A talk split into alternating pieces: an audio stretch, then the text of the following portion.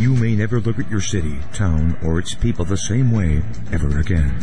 Stained by Blood, a murder investigation based upon a true story by private investigator Douglas J. Hagmann. Using the character Mark Stiles, Hagmann takes you on a journey behind the scenes where the homicide becomes secondary to an underworld of satanic ritual abuse, child abduction, and even mind-controlled experimentation. A world dismissed as conspiracy by those who want to keep its secrets hidden, exposing the dangers, denials, and deceptions. For five years, a brutal killer remained on the loose, free to kill again, as Mark struggles to navigate the maze of bizarre twists and untangle a web of deeply hidden secrets kept by some of the most powerful and influential people in his community and beyond. You may never look at your city, town, or its people the same way ever again. Stained by Blood. Order your copy of this engaging novel today at Hagmann and Hagmann dot com and click on the link.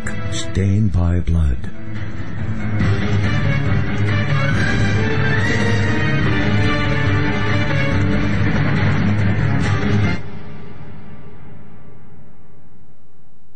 And ladies and gentlemen of the jury, the prosecution is not going to get that man today. No.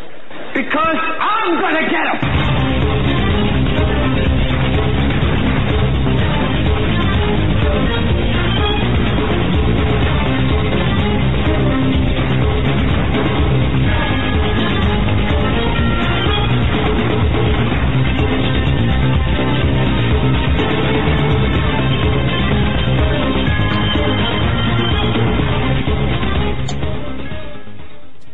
And welcome to this edition of the Hagmann and Hagmann Report. We're coming to you live from our radio and television studios here in beautiful Northwest Pennsylvania. We've got a full crew tonight. Joe Hagmann is back, folks. We broadcast live each and every weeknight. That's uh, Monday through Friday, seven to ten p.m. Eastern Time, right here on the Global Star Radio Network. Um, glad to have Joe Joe back. Joe's back, and uh, yeah. uh back from uh, your your vacation, right?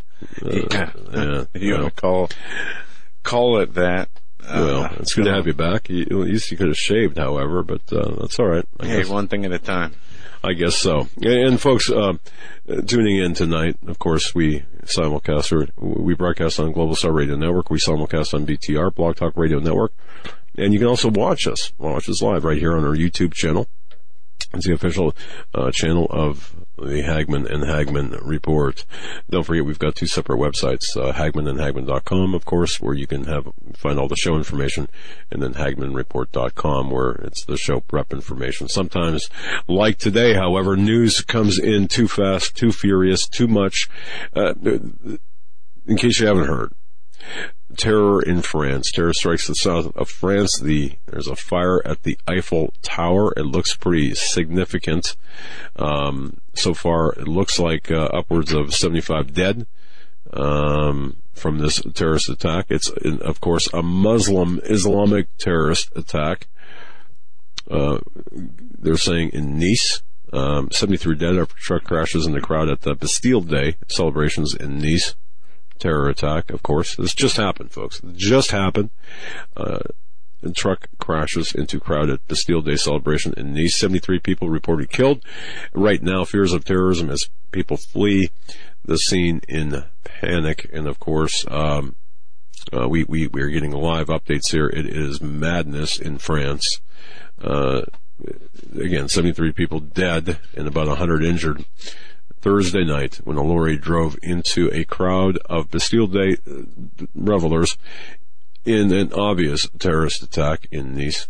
Gunmen reportedly got out of the lorry and fired into the crowd at the Seafront Promenade, an area popular with tourists in the Riviera Resort, leaving many dead, many injured, many people lying on the ground. We're going to try to get you some uh, uh, some images up there.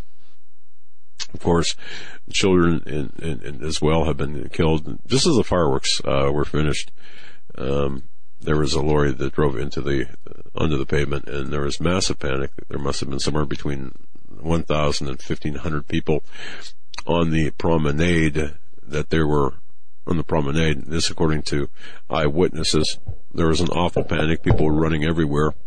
They there were there was. Um, Well, there, there, there's differing accounts, uh, differing accounts. So, um, I am not exactly sure whether it is just one simple, or not one simple, but one terrorist attack or a coordinated different terrorist attacks. We have footage here that look, that appears where the Eiffel Tower, the at least the bottom portion, is on fire, or a fire at the Eiffel Tower. Now, now to see to, to see images like that, folks, and and and people don't believe, for example, that we're in the end of end of days. People don't understand that that things are. Um, I, I, I don't get people who have their heads buried in their in the sands. And soldiers have been deployed to the streets of Nice, the military there. Um, of course, um, now they're they're saying right now it's just one attacker. Drove his truck at a high rate of speed in the crowds, watching the Bastille Day fireworks. And of course, it's a holiday in France, and we've got listeners in France. Our hearts go out to you. Our prayers go out to you. Um, now, police did shoot. They, they shot and killed the driver. Um, however, he continued. Uh, he continued his. Uh, the, the truck continued and uh, mowed down some uh, some additional people. By the way, almost. Almost uh, exactly eight months ago, ISIS terrorists killed one hundred thirty people in Paris. Don't forget that was November thirteenth, the bloodiest in the number of attacks in France and Belgium in the past couple of years. Um, you know, it's interesting because it was Sunday when, when collectively France had breathed a sigh of relief as this month-long Euro twenty sixteen soccer tournament ended without a without a feared attack. People were looking at at the, that uh, tournament as a potential uh, uh, venue for attack. Folks, let me tell you something, and it's going to be the same here in this country. The attacks are going to hit where you least expect them to hit, but the biggest body count. We are getting word now uh, as well here domestically where uh, the both convention sites are t- uh, targets for terrorist attacks, as are all of the public venues and public transportation going to and from the the, the um, convention centers, both in Cleveland yeah. and Philadelphia. I just uh, put that together here. Yeah. F B I and Homeland Security chiefs preparing for violence and pol- at political conventions. U S. Homeland Secretary Jay Johnson said, mm-hmm. along with F B I Director James Comey, that they're preparing for unrest in and at the Republican National Convention as well as the Democratic National Convention. They anticipate problems from demonstrators and terrorists, according to both the F B I and D H S. Well, and lots happened since I've been uh, off the air, and I know yeah. you've covered a lot. I've watched uh, most of the shows. And from these police shootings in Dallas and the continued uh attacks against the police across the United States, whether it is somebody shooting at the police stations or ambushing police officers, starting uh, protests that turn violent, throwing fireworks at cops and rocks and Molotov cocktails, uh, new chants reminiscent of the old ones. What do we want? Dead cops. When do we want them now? Uh, we're seeing that play out. Yep, right in our lifetime and right in front of our face. And we have a situation where we are being led towards civil unrest and chaos in America along racial lines that is being fomented by the political administration in power and being financed by those super elite uh, radical leftists like George Soros and his Open Society, as well as other groups like the Bill and Melinda Gates Foundation, the Clinton Foundation. Interesting. Chaos yeah. in, in yeah. the streets is coming, and it's most important now to get to know your neighbors, to talk with the people inside your community. Oh, please. Even let the local police, you know, let them know that you're praying for them. Email, send them a, a card. They do need support. They are under attack. And we see this is not any isolated incident. This is happening not only in America, but around the world. And it is a problem that is only at the inception. Now, we're going to talk a little bit about what happened today at the White House when the head of Black Lives Matter met with the president. We're going to get into that, who this uh, man is. Why is he meeting with Obama for three hours? Actually, four four and a half hours, according to him. It, it, it, the times go from three hours to four and a half hours. Uh, his last tweet was four and a half hours in the White House. I'm not sure exactly how long the meeting was. You know, Joe, before we uh, go any further, it's my pleasure to just to announce that portions of Nice Broadcast brought to you by Casper. Casper mattresses. Folks, go to Casper.com slash CFP radio. That's Casper.com slash CFP radio. You, you want a good night's sleep? Oh, I'll tell you what, you need a great mattress. Casper is a sleep brand that created one perfect mattress sold directly to you and I, the consumers, the people who use mattresses. It eliminates the commission-driven, inflated prices. And folks, it's got an award-winning sleep service that was developed in-house. It's got a great design. It's delivered in a small... Hey, how did they do that package? Yeah. And I don't want to interrupt you, but during my, my time off, I had the chance to listen to a lot of radio, some local radio especially, and I yeah. heard advertisements for at least two different mattress companies, must be newer, um, that talk about, you know, the, yeah. we'll do this for you, we'll do that for you. But nothing. But Casper's been around. They have a, a proven track record. With our audience, with us personally. Yeah, that's right. You can't get any better. I would stack a Casper mattress up against any mattress, anywhere, anytime. More on that later, though, Joe. But anyway, yeah. Um, getting back to uh, well, getting back to Black Lives Matter. We, just to catch you up, Joe, we had this situation, and and, and I and I just want to kind of make sure that people, our listeners, our viewers, know.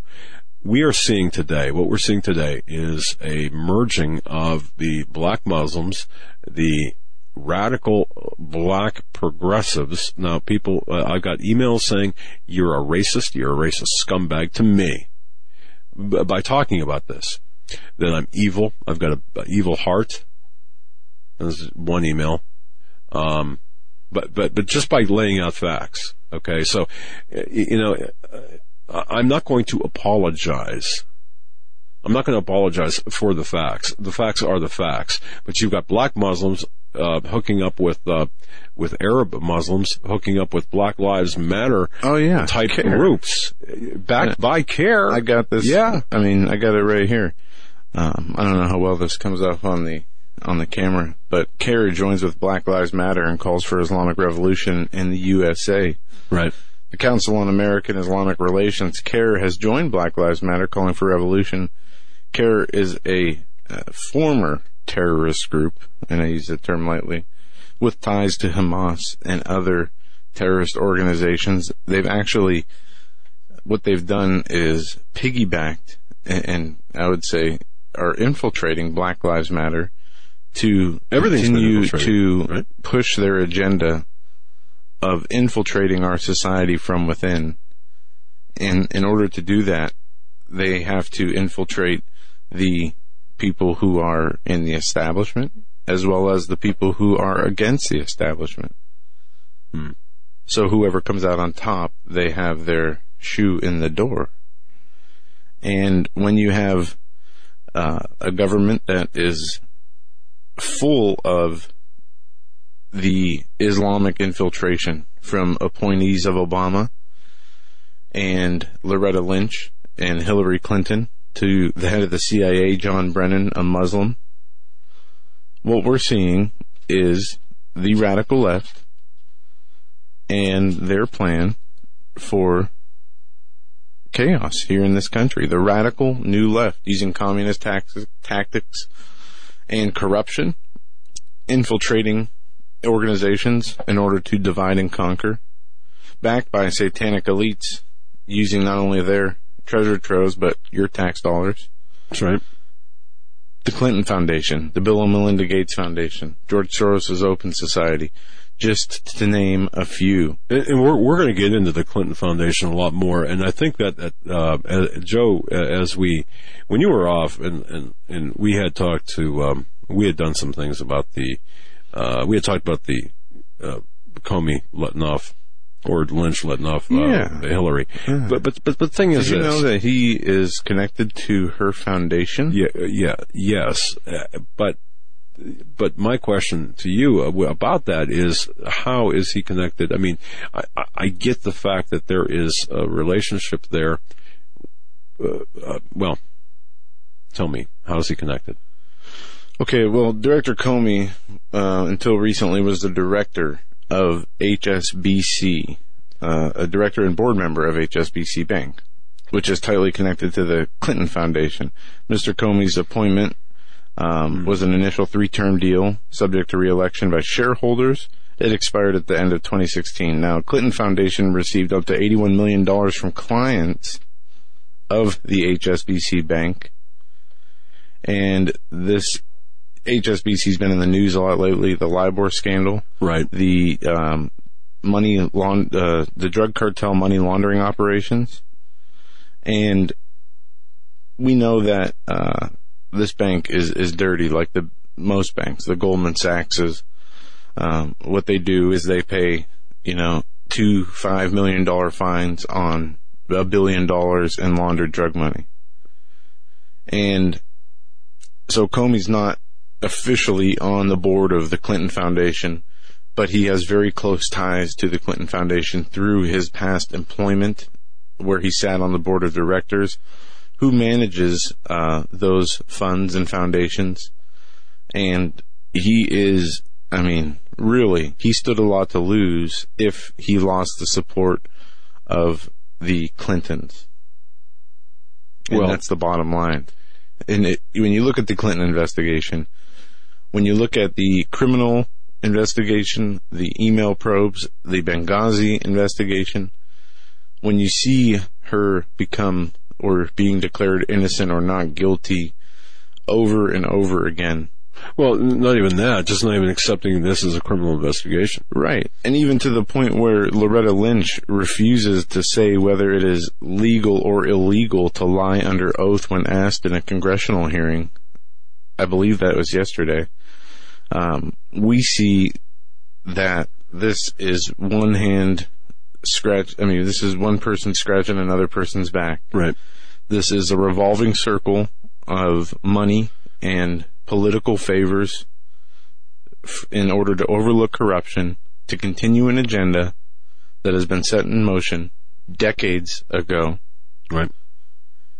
And we see the, that's where, right. where the conclusion. Now, you covered this yesterday, but your D H S Insider articles, uh, and your source Rosebud, if you go back, folks, through the articles that were written years ago, three, four years ago, your source Rosebud right. detailed how the United States would come to a point of complete societal breakdown in martial law yep.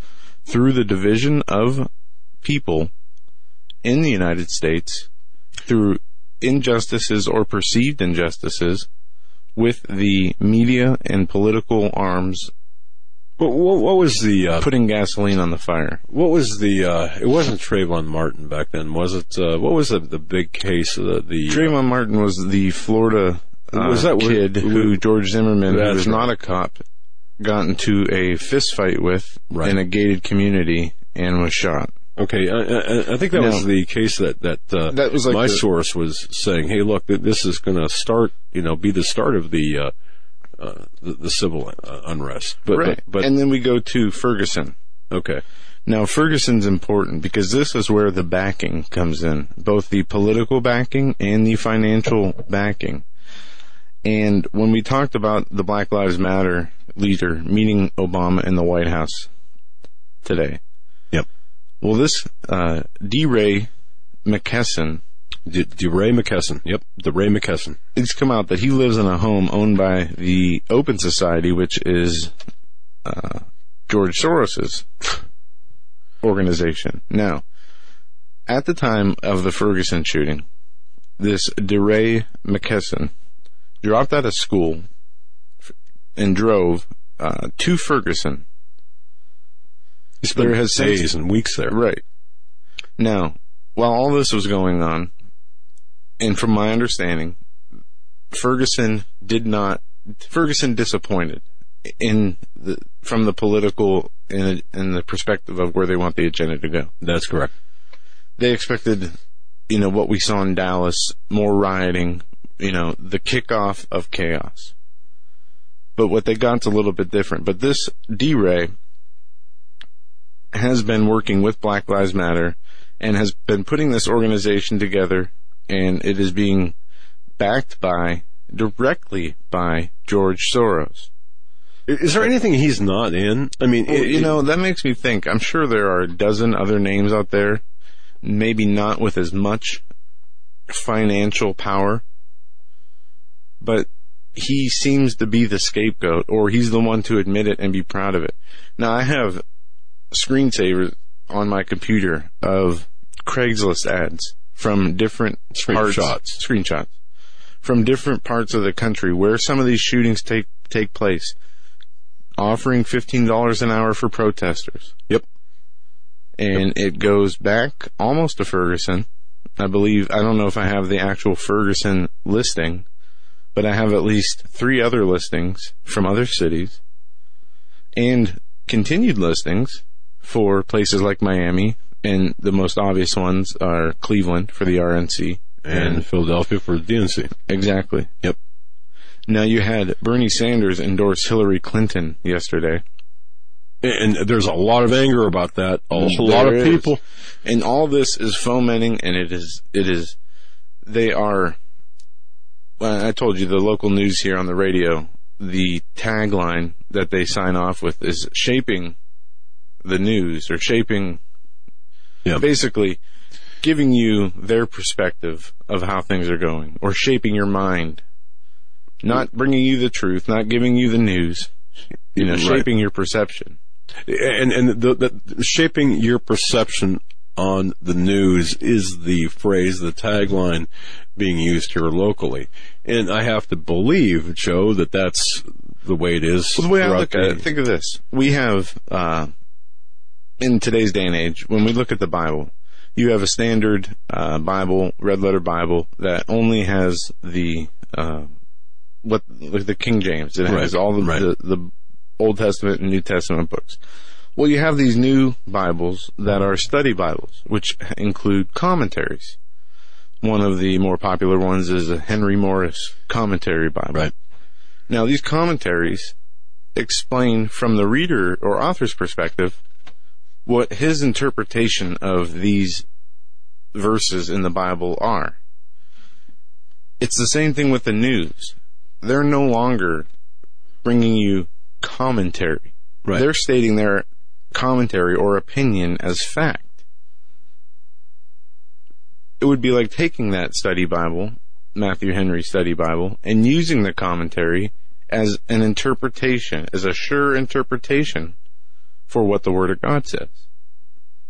We can't do it with the Bible, and we can't do it with our news. But unfortunately, people don't look at it like that. They don't understand the level of deception, the level of time, the money that has poured in through the psych- psychological effects. I mean, these people have manipulating every, you know, your thoughts, your mind, your actions, your behavior, down to a science to where they could probably predict it. That's right. Well, it's it, it, it's the Tavistokian approach, Tavistokian approach. It's the, the Madison Avenue Edward Bernays. Mm-hmm. Um, this is right. where it all comes from. Now we are we are now into this. one hundred percent. You know, this would make George Orwell blush. What's what's taking place right now? George Orwell didn't even didn't even have a clue about this, uh, or, or I shouldn't say. I mean, it it, it puts George Orwell in, in an entirely. No, I mean he was light. He was right on the money. But I but mean, not as he would he would think that this was fantasy though. What we're seeing today, a lot of it though is stuff he described. And, you know, if you ever so, watch the movie nineteen eighty-four, you'll notice that they're each in their individual cells, but they have their T Vs giving them messages. Yep. Well, we live in that same exact situation only the bars that we have and the cells that we live in are perceived cells. Because well, the cells of our own making, in a exactly. way. Exactly. We are allowing, and I say we as America and as a whole, are allowing ourselves to be locked inside of our own mental cells. And it all depends on on how much the truth matters to you, which right. stems back to another issue, which is, you know, your spirituality, your religion, your walk with Jesus Christ. If there is, you don't care about the Lord, you're not going to care about the truth, for the most part. Now, there are a lot of exceptions out there. But more often than not, if you don't care about any type of religion, you're not going to care about the truth. But specifically for Christians, we know that the truth is one of the most important things that we have. And the truth, in my opinion, is the Bible. It is what Jesus did on the cross for us, our giving over his um, life so all can be saved. But there's no drive for the truth. Everybody has an agenda. Everybody has an angle. Everybody wants something. Like when Obama got elected for his first term. Oh, my rent's going to be paid. Oh, my, I'm going to vote for him so I, you know, I can get yeah, free you, groceries. You remember that? Yeah. You remember that? We won't have to pay. We won't have to pay uh, rents, or we won't have to pay for whatever. He's going to take care of me. Yeah. Uh, I mean, people deluded into believing that. Um, and, and that's that's just um, a forerunner. Just like Obama's a forerunner for this new world order system that is all-encompassing, one hundred percent inclusive. Right. And you've been hearing the words inclusive a lot in the presidential speeches, in the uh, reporting on certain issues. What inclusive really means when they say this is that you're either going to be part of the group, or you're going to be ostracized as a red herring or a scarlet letter type right. situation, where you're going to be singled out and, you know, made the example of until you be until you accept the terms and become part of this inclusiveness. And it's scary when you read the Bible and well, you read about this inclusiveness, and you read about the mark of the beast and the worship of the beast and the beast system. You can see so easily, with a few changes in, in geopolitical landscape and the right leader with, you know, the ability to do a few supernatural things, just like the Bible says,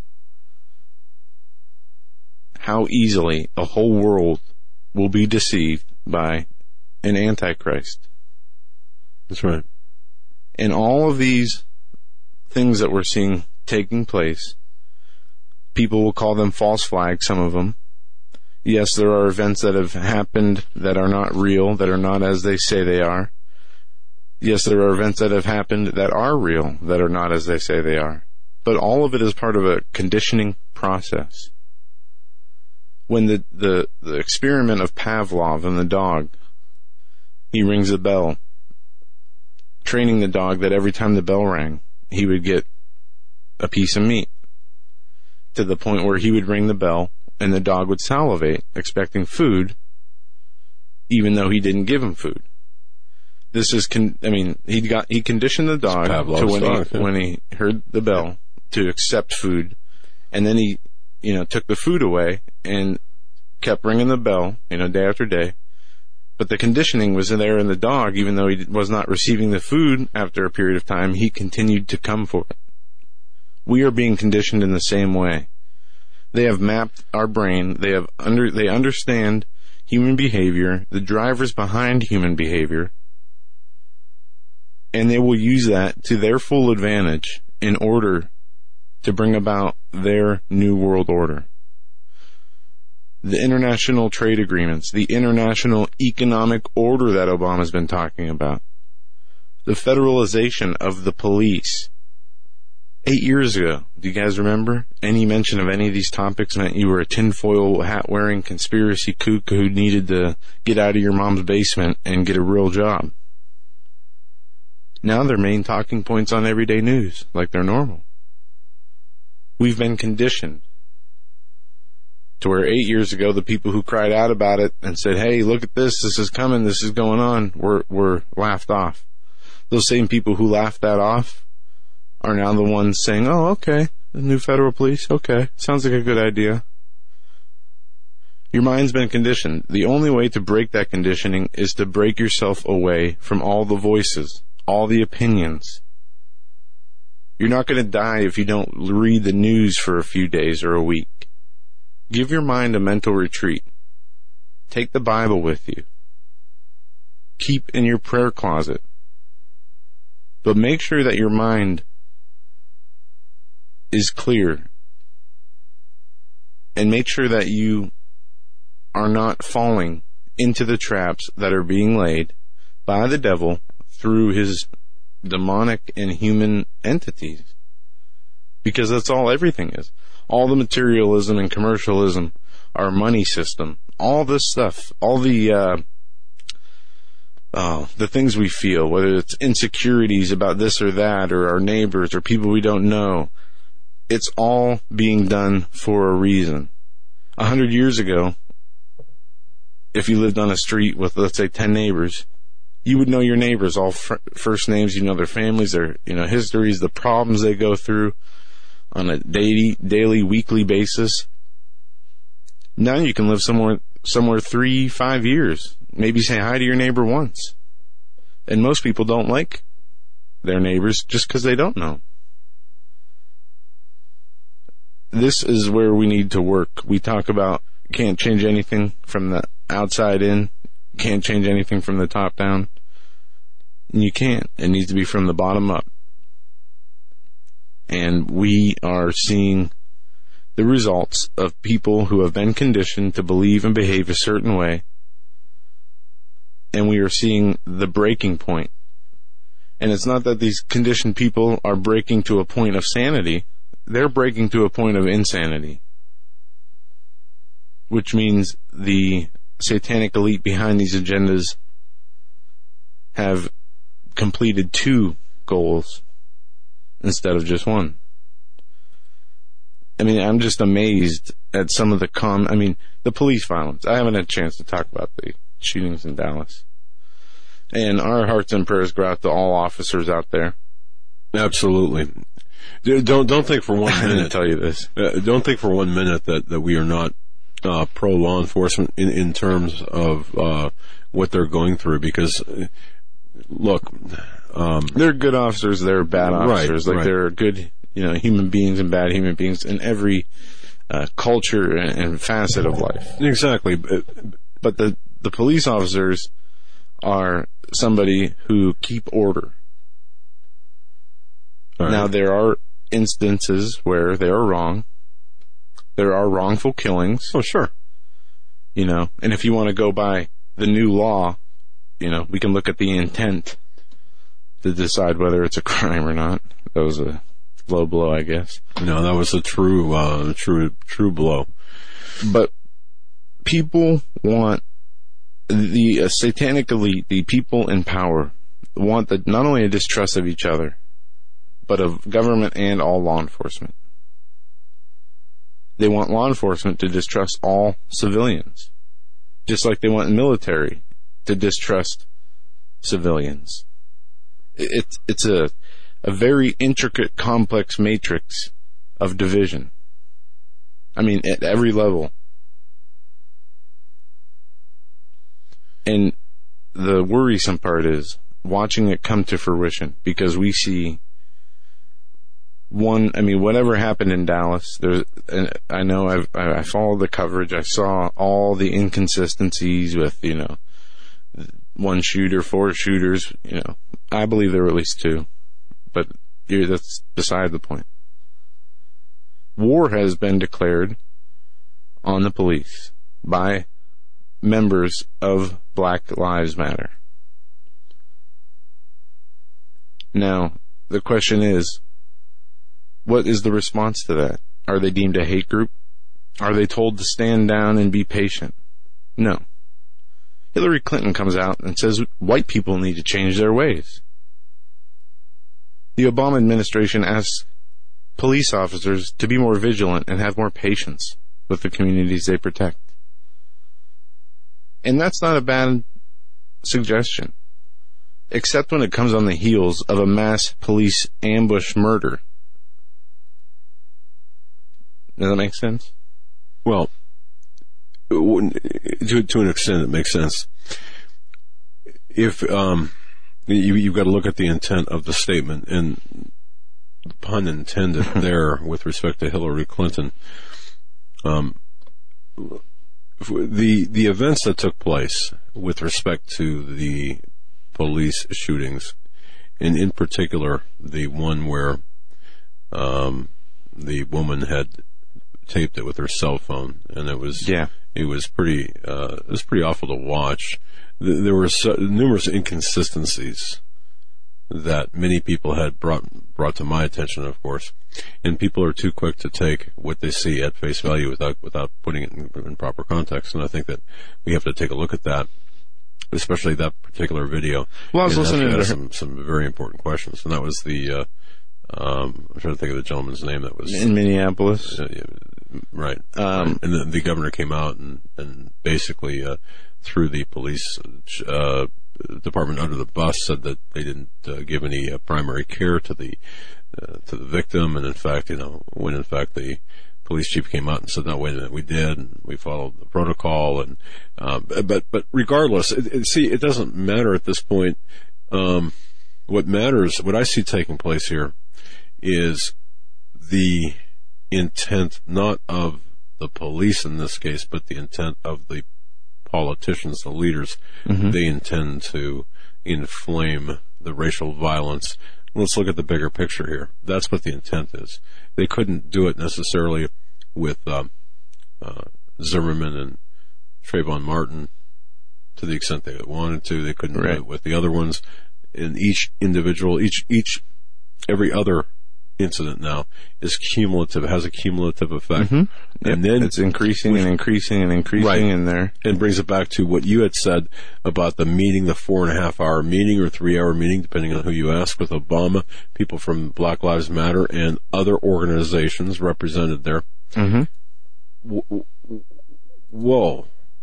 And then, of course, the, the findings from that Black Lives Matter, uh, DeRay McKesson, his his uh, uh, Twitter feed and such. Right. There he is, right there. DeRay McKesson, head of the uh, Black Lives Matter. Now, and, and the potential for the, the, the what, what they what they said about his um, uh, his uh, account being hacked, and of course the what they were talking about, the uh, potential for the elections being stopped, and the conversations with Lynch. You know, are, is that authentic? I don't I don't know. However, it's in the scheme of things, it certainly sounds like it could very well be legitimate, but but, now, but again, uh, it's intent, pun intended. DeRay McKesson, B L M leader backed by left super elite, um, McKesson lives in a home owned by philanthropists James and Robin Wood. The Woods have owned the home since nineteen ninety-six and are wealthy donors to the Baltimore chapter of George Soros' Open Society Institute. There we go. George Soros and his Open Society have funded many Black Lives Matter movements uh, as through his Open Society, as well as other organizations. Now, DeRay met with Obama for at least three hours in the White House today, and what he uh, he claims to be a grassroots leader, uh, a, a leader of grassroots revolution for radical and economic justice. But he has close connections with the privileged elite. Now, well, um, he's he's pulling in one hundred sixty-five thousand dollars a year at, at a government job, by the way, um, as well. Now, I don't begrudge any anyone any salary, you know, of course, but when you, you just have to take a look at, at the perks that go along and, oh, and the yeah. relationships, and, and, and it's. For example, how he was able to get that particular job. And, of course, he ran for Baltimore mayor. Um, and, again, that's fine. Mm-hmm. All of this is fine. But when you take a look at the bigger picture, start connecting the dots, and, and then you see the uh, connection between him and Obama and uh, Black Lives Matter and how that is all worked out. Um, um, And, and let, let me just say this too, because I'm getting I'm getting emails, and I know Paul McGuire had spoken out about this and saying that all races, you know, we must repent and, and such. I understand mm-hmm. that. Okay, it, uh, this could be Purple Lives Matter, White Lives Matter. It doesn't matter the race to me. It's the fact that it's being exploited. This whole thing is being exploited to put pit one person against the other, to pit brother against brother, and community member against community member. We are being played like like fiddles here, and that's what the intent is, and and that's kind of what I want to warn everyone is this is where the this is where the fire is going to erupt. I mean, we're walking across dry tinder, which is which is the hatred that has been been really cultivated under this regime, under Obama, and it, it whether or not people say, well, yeah, I'm inherently racist, and there's that white guilt. I, I understand all of that. That's not even the point. The point is they're using this as the mechanism to inflame, to start a war, a civil war in this country. They're using, just as the, just as they weaponized Islam, they're weaponizing The, the the the races, and it's no coincidence that Islam and Black Lives Matter are joining forces. There, there, there you go. And and this is a uh, political alliance. I am sure it has its roots in the administration right now. Um, well, what is, you know, reasons sure, why this sure. Black Lives Matters leader is at the White House. Just like members of CARE and Muslim Brotherhood leaders have been invited to the White House, is to get these networking connections moving. Now, um, back to uh, yeah, go ahead, Mister Uh, DeRay McKesson. Uh, McKesson. Yeah. Internal documents from Missourians organiz- organizing for reform and empowerment, a group organizing the protests in Ferguson after the death of Michael Brown, showed that activists were being paid, and uh, DeRay was one of the ones who organized the protesters and the payments. Um, on Monday, the Baltimore Sun reported the thirty-one-year-old agitator McKesson is making a handsome salary courtesy of Baltimore school district taxpayers, and uh, his new role, or like you said, earning a salary of one hundred sixty-five thousand dollars. Of the district's third chief of human capital in two years, managing a budget of four million dollars and fifty-six employees. After being appointed last month, McKesson said he was ready to go to work. At its core, this role is about finding great people, matching them to the right role, helping them to develop and experience careers in the service of our kids, he said. I'm excited to return to city schools and continue doing the work to ensure that every child in Baltimore City receives a world-class education. So not only is this guy organizing paid protesters for the likes of the Clintons and the Soros, he is working with the country's youth. You know how they say Common Core is a terrible way to do math? Oh, yeah. I mean, this is like, this honestly, and, and pardon my analogy here, it's like having a pedophile teaching kindergarten school. Especially with what they're allowed to get away with in school today. You can't have a Bible or say a prayer in school, but you can say, you know, um, a prayer to the Prophet Allah, if you will. And this is something that has continued to uh, happen across the country.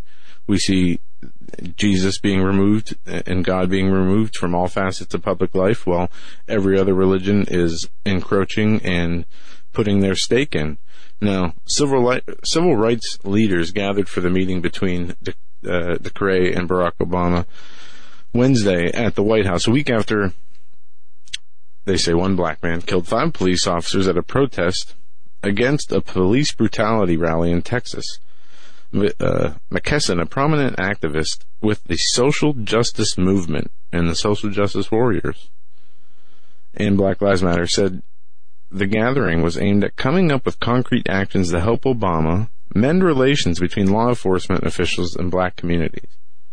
Joe, what can this Joe, man do? Hang, hang on. Uh, I need to interrupt you here, okay? Just because we start out the broadcast with the Eiffel Tower, I, and then you can go right back to this. Uh, it appears that it's not the Eiffel Tower, but next to the Eiffel Tower, there's a building on fire. we don't know the relationship between that.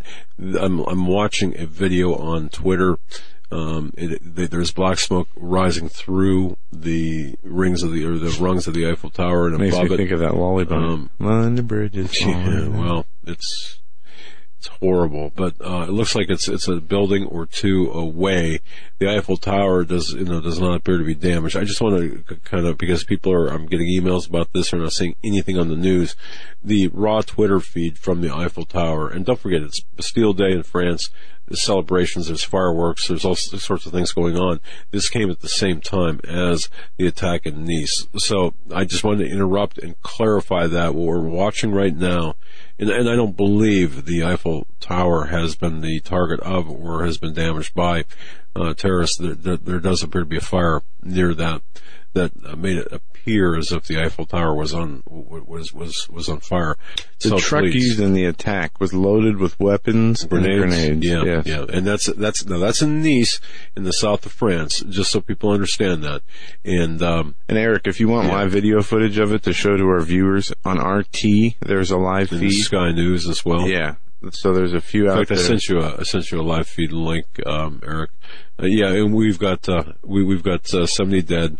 Uh, seventy plus dead, and many others. And that's an initial number, right? So I, did, I I didn't mean to interrupt, but I want no, to no. clarify that, because I was, I've been getting emails saying, "Well, I didn't see anything about the Eiffel Tower." Well, you know, it, this is coming in extremely fast, and we're following uh, six Twitter feeds right now, and um, you, you can see you can see the what's going on in in, in the uh, in the south of France there. So go ahead, continue on, because this yeah, is this is talking about stuff. DeRay McKesson. Yeah, um, he is a social justice warrior. Uh, he is somebody who is uh, a friend of Obama. He is um, backed by Soros.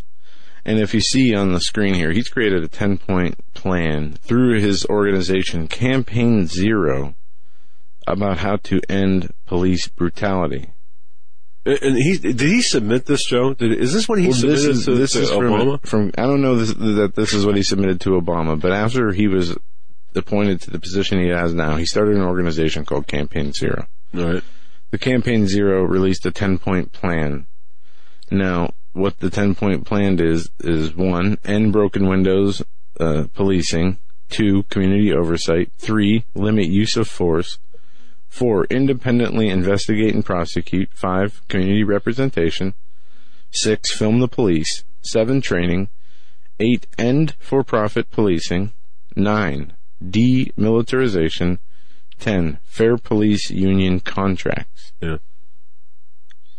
Now, we're not going to get into it in this hour, but each one of these planks, or points, if you will, has much deeper meanings. They sound have they have nice titles, you know, community oversight. Well, well, well what they mean even, even, is that even the one about about uh, fair police contracts. I, I looked at that and I thought, what's wrong with that?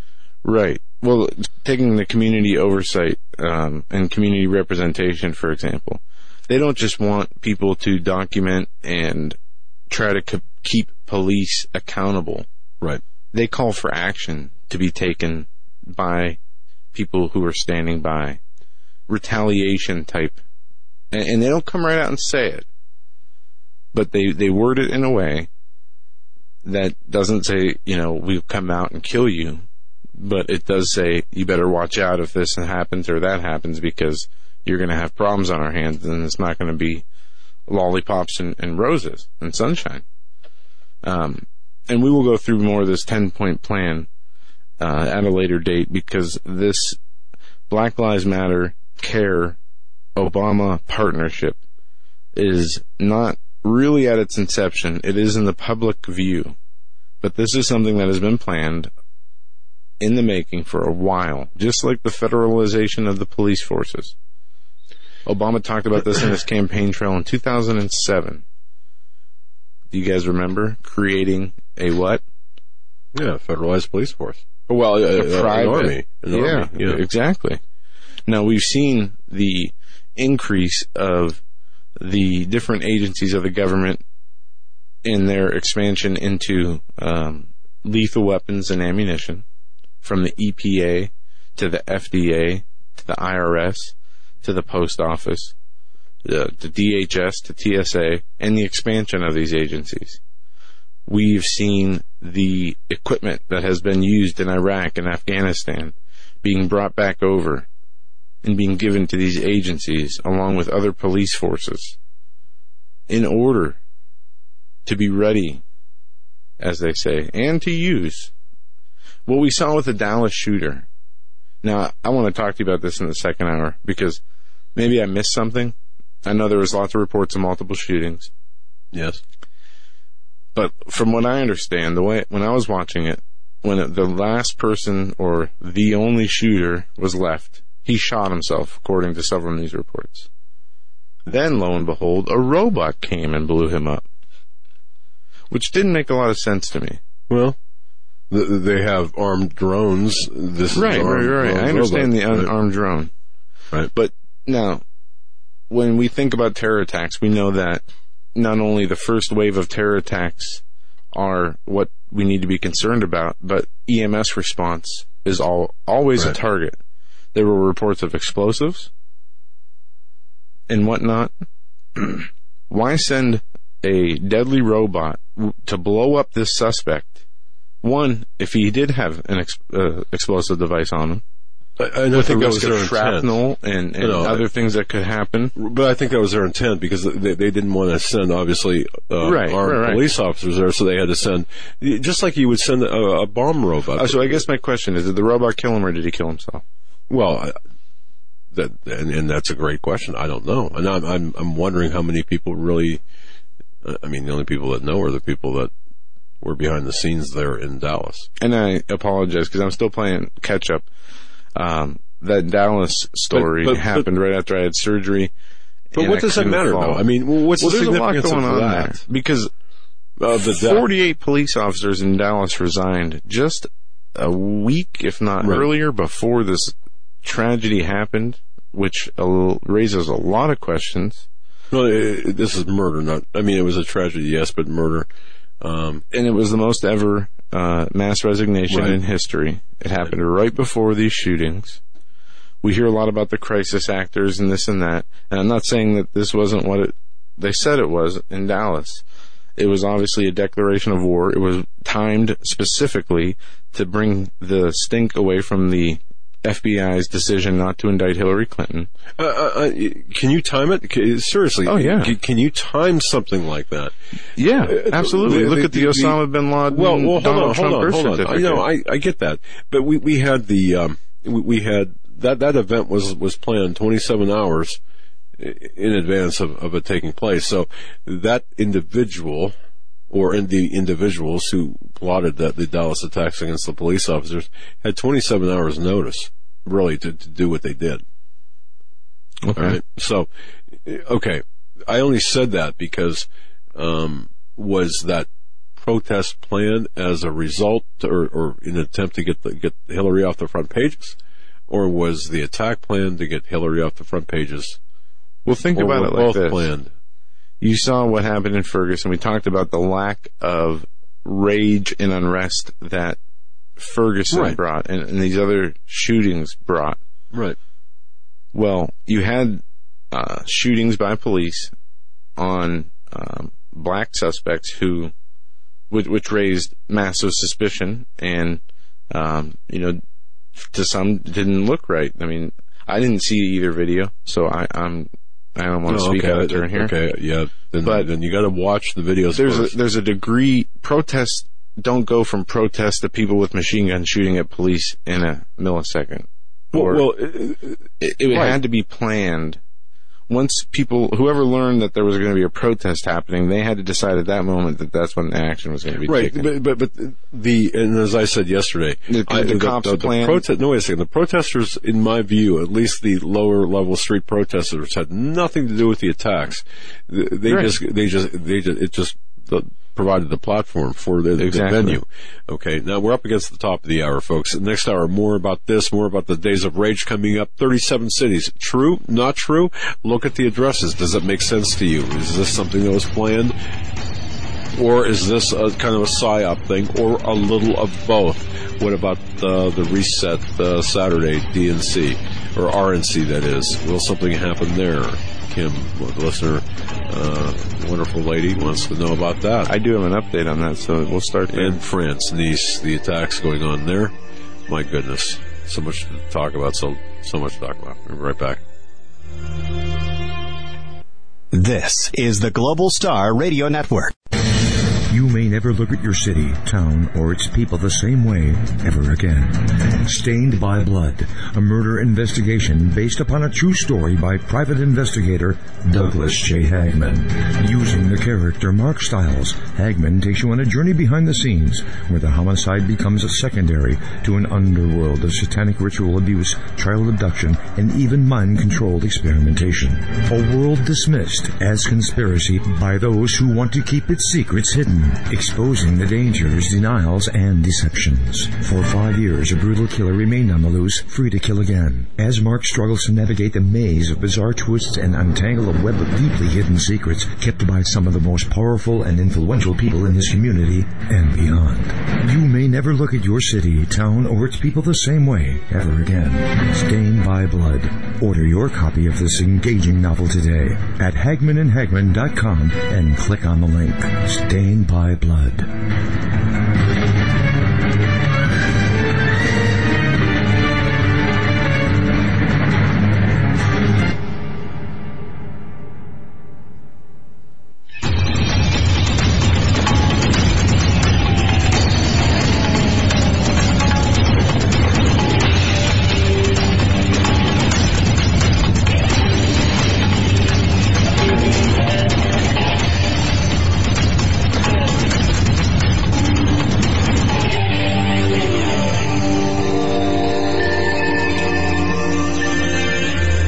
Welcome back, folks, to this episode of the Hagmann and Hagmann Report. Breaking news out of France. We've got a we've got a terrorist attack in Nice, south of France. At least seventy-three people are dead and one hundred fifty have been injured in their Bastille Day attack in the uh, south of France. Now, eyewitness, folks, you're going to get multiple stories here. Uh, we've got conflicting stories, uh, different Twitter feeds open, and different, uh, we're monitoring different news sites all at the same time, and there are different uh, versions of the same same story. But uh, eyewitnesses have reported a gunfight between police responding to the attack and suspects, plural, at the scene. Uh, gunmen are believed to have taken hostages in two hotels and a restaurant in the city. This according to witnesses only, but being denied by the police. Thousands of people were in the city watching Bastille Day fireworks when the attack began. Obama condemned the massacre, describing it as, and I quote, what appears to be a horrific terrorist attack. Okay. Of course, it's not Muslim terrorist attack, but terrorist attack. So, uh, keep that in mind before we get back to the programming. I'm very proud to Excuse me, very proud to talk about our sponsor, Casper Mattress, Casper.com slash CFP Radio.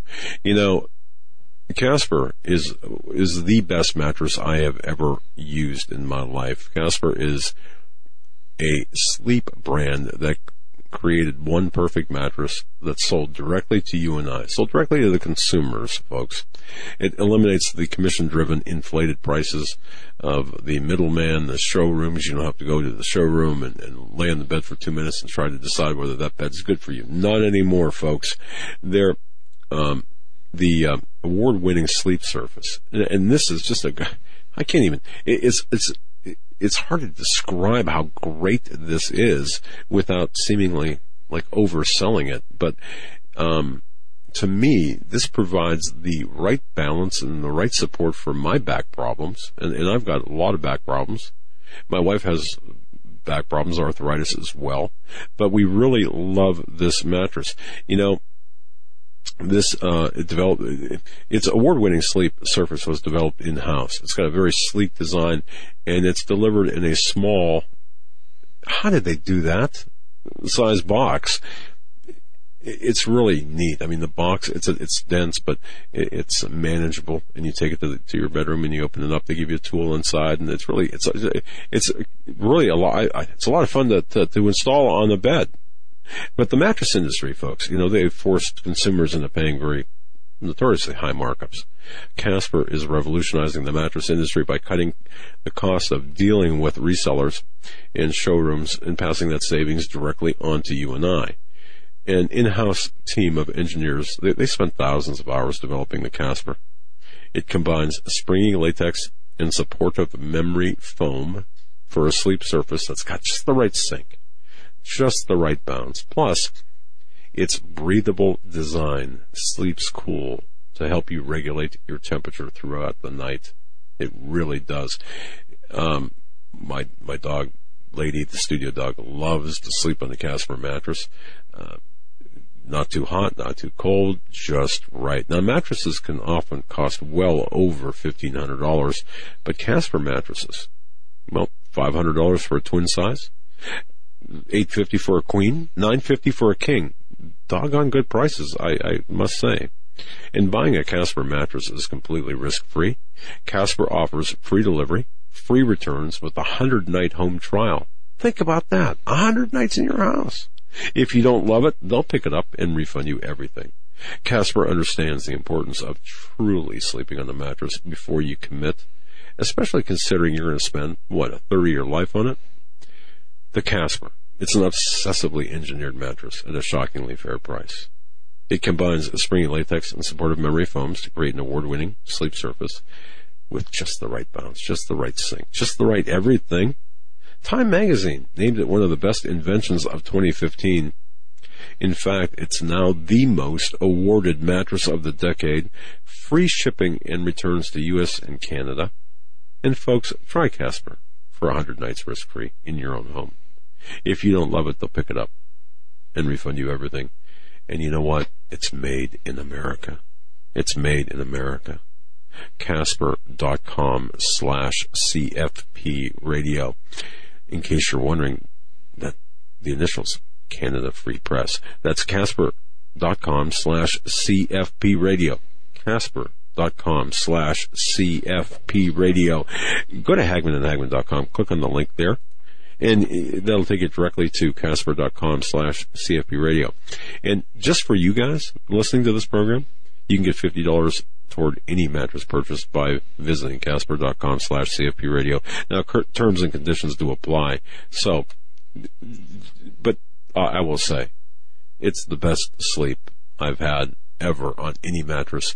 I don't even like to go to hotels anymore. Even the even the even the nice hotels, the mattresses are the Casper mattresses are that great. Casper.com slash CFP radio. And of course our promo code at checkout is C F P radio. That's Casper.com slash CFP radio. Our promo code is C F P radio. You must include that.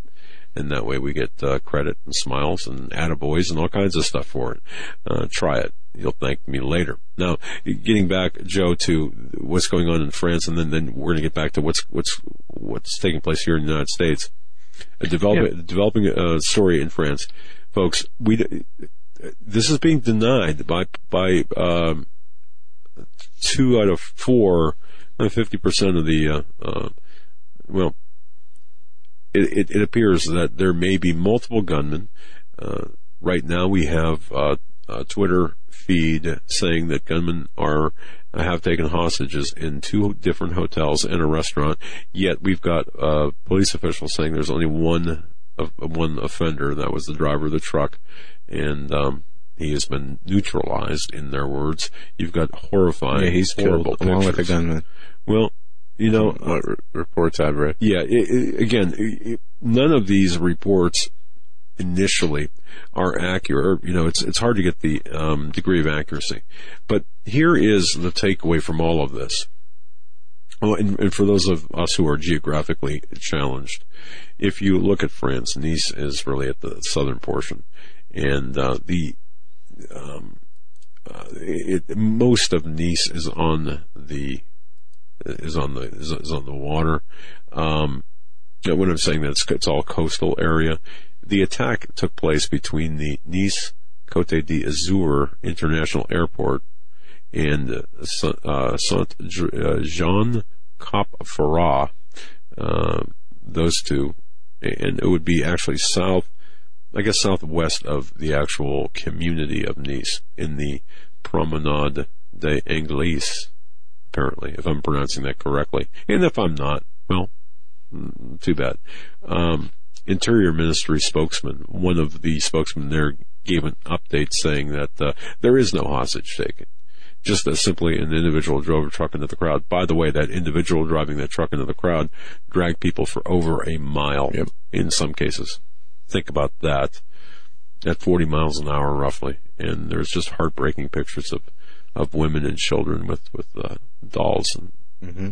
being covered in... Uh, You know, Joe, and, and, and this is coming to the United States. For those of you disbelievers, this is coming to the United States. I mean, it's it's already been here through nine eleven. It's already been here in, in other situations. But, folks, it's going to get worse, and it's going to get personal.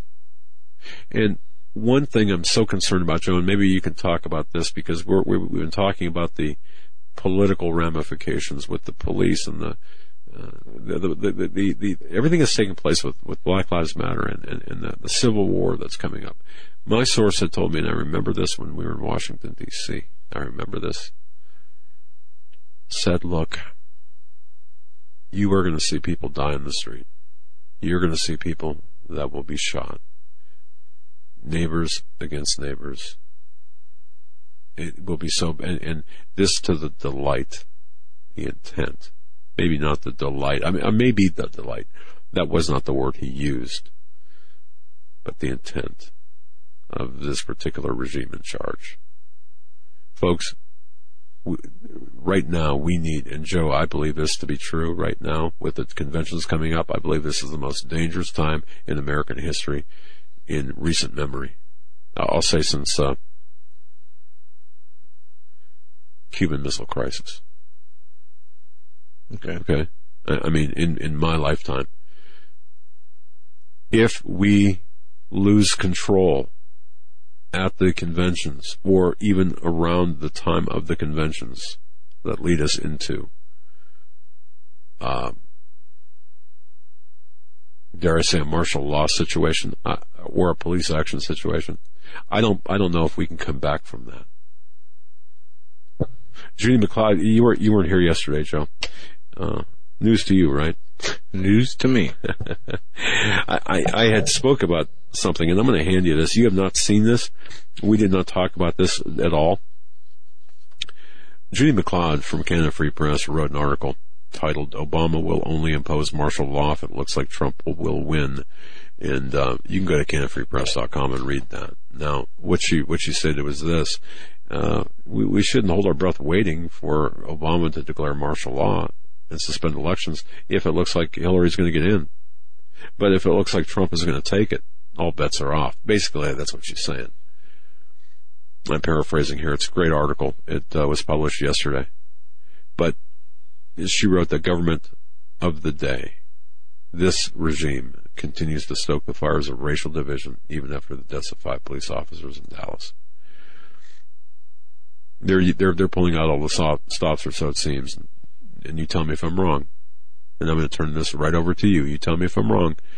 Uh, when you've got Obama meeting for three and a half hours, or could be as many as four and a half or three, depending on who you ask, again, in the White House with, uh, with Black Lives Matter people.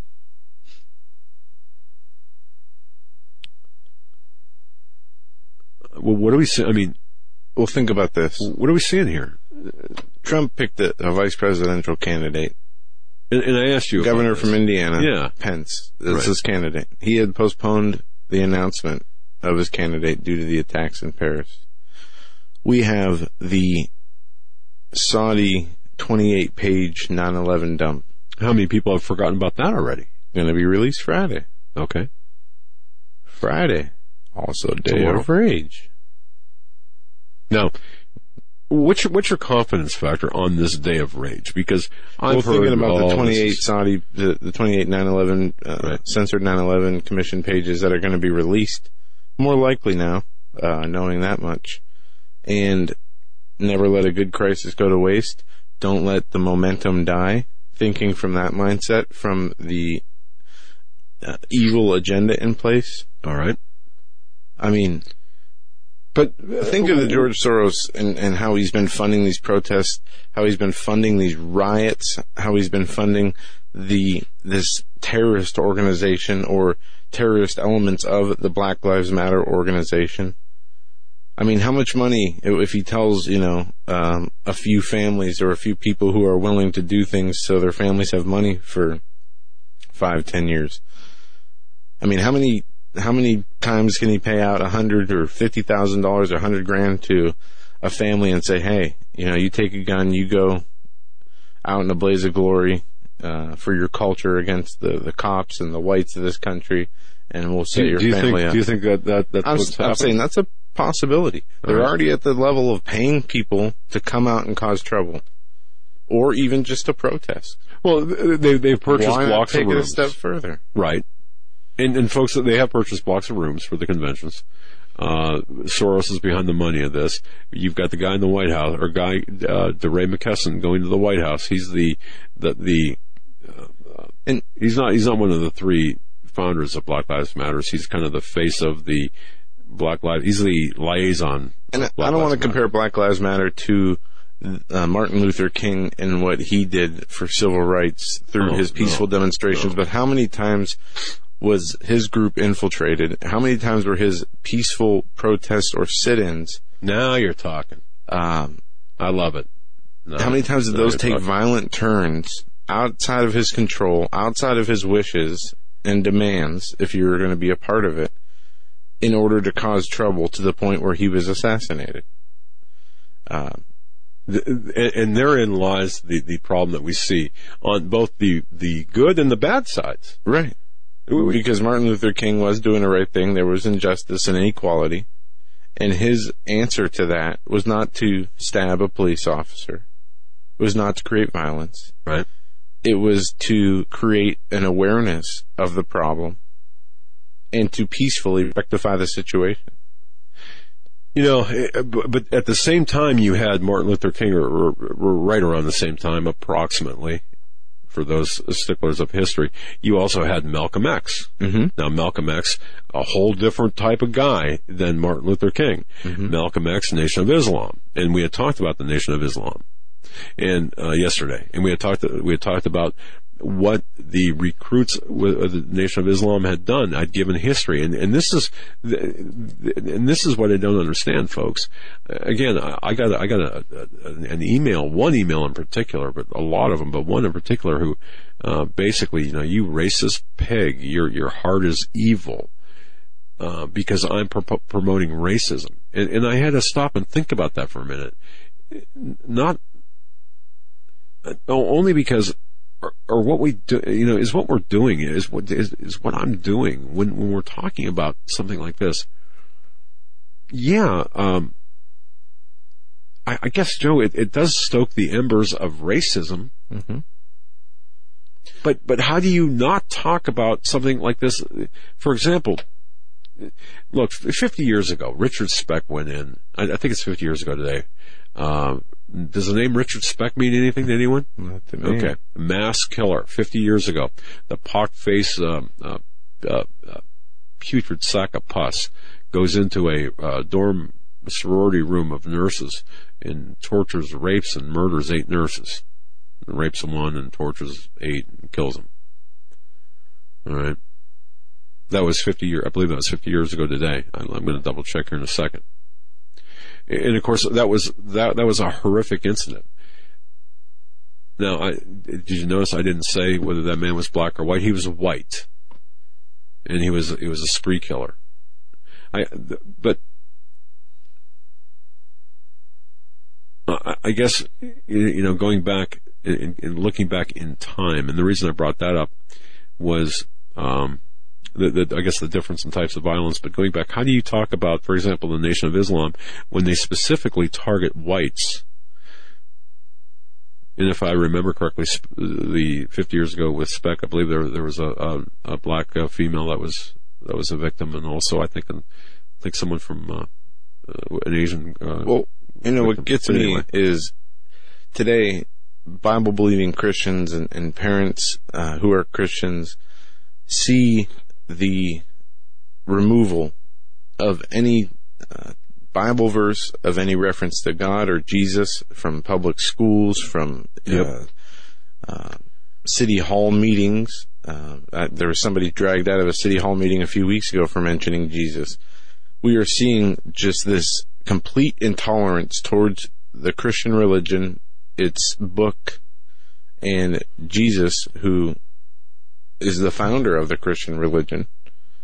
Yet we are pandering to, you know, the political correctness of Islam. I read a story last week, the end of last week, where a military general was forced to retire or was fired because he refu- refused not to refer to the enemies as radical jihadists. Did you see that? Yes. Actually, the th- culture there was more than one right. of the same, but go on. The culture of political correctness that's being created is so backwards, upside down, and just completely dead wrong that somebody who brings up Jesus, a coach who prays with his football team uh, before a game, a kid who shares a Bible with another kid in school, can be charged with a crime, expelled, you know, blah, blah, blah. Meanwhile, they bring in Islamic prayers to the schools. Okay. They bring in... That, that, that's a, stop right there. Did you see that? Did you watch yesterday the ceremony for the slain police officers with Bush and... and, and uh, oh, were they laughing and stuff? No. Well, yes. Bush was doing some sort of a jig for... Uh, but but it was an interfaith service. Oh, yeah. Okay. And that was one of the key See, things. that's, that's what I want to See, talk to you about, because the interfaith, not one time was, was, the, was the name of our Lord mentioned during that service. Yeah, and it won't be. Uh, right after the surgery, I think the day after or two days after, um, I was in the car with, it was the first car ride I took from coming after Ouch. coming home from the hospital. Yeah, Ouch is right. Ba-boom, ba-boom, and wow. uh, we went up the street not too far to a, a local restaurant to just get takeout breakfast. And I was listening in on the radio, and uh, I heard, uh, I knew something happened in Dallas. Right. And, and I found out late because of the surgery, and I was, you know, down and out for the first forty-eight hours. You, so that morning... You were gone that long? Friday morning, I'm hearing about all this stuff in Dallas. And one of the first things I remember hearing was there will be an interfaith service for the tragedy in Dallas. So immediately when I got home, I popped the computer open. It was still in the morning. And I start going through all the video clips, or some of the video clips of, of what happened, reading the headlines, seeing the ambush, seeing the, I mean, and since then there's been, you know, dozens and dozens of copycat type attacks. And can, in Indianapolis uh, a few days ago, a man fired seventeen shots into a patrol car. Oh, yeah. Uh, that was emptied. Another man in another uh, city opened fire on a police headquarters. You had officers being ambushed in uh, Minnesota. A protest turned violent where fireworks, Molotov cocktails, uh, over seventy arrests were made just over this weekend. Um, yep. And, you know, we just see this increase of, uh, it's it's like a purge. They're, they're getting the people out there. Now, when... Eric brought up a good question maybe three weeks to a month ago about the E B T cars being shut off and what that would do in terms of creating civil unrest. Now, obviously, but, but how the you tie violence all this of police against the African American community, whether justified or not, be, whether it's justified or not, is irrelevant at this point. Okay. Because we've seen the times where it was not justified.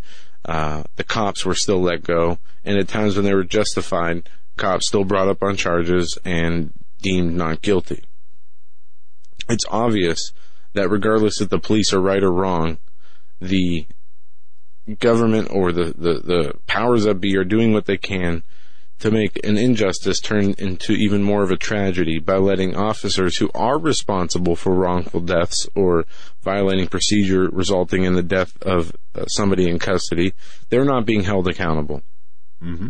That is being done intentionally to give credence to the arguments. Because when you look at the statistics, there is, first of all, far more white people that get killed by police than black people. Well, uh, and had secondly, black on black crime is higher than any other type of crime. So if you look at it from a statistical standpoint, which I'm not justifying any of the police actions that were wrong. No, no. In any and, case, and, and I'm please, just looking at the statistics here. Because I'm getting hammered by emails saying, you're, you're racist. We're racist for saying that. The F B I's twenty fifteen crime statistics, and I'm going off memory, is um, in gun violence between police and black people, two percent uh, of the African Americans were killed. four percent of, of white Americans were killed. And I'm not sure how those, those uh, figures, what that exactly means. But black on black violence was, was the highest, black on white violence being right underneath that. Police and on you know white violence being underneath they that, and lastly, better. Police on black violence was last, out of those four categories. And absolutely they do. So often do we see the black on black violence being uh, some type of, of gangland or, um, you know, reckless shooting where innocent bystanders end up being the victims more so than the targeted people in, who were the people who were targeted in the first place.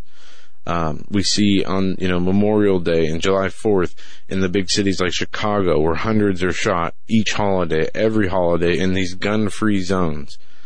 The shootings aren't going to stop, uh, these mass shootings.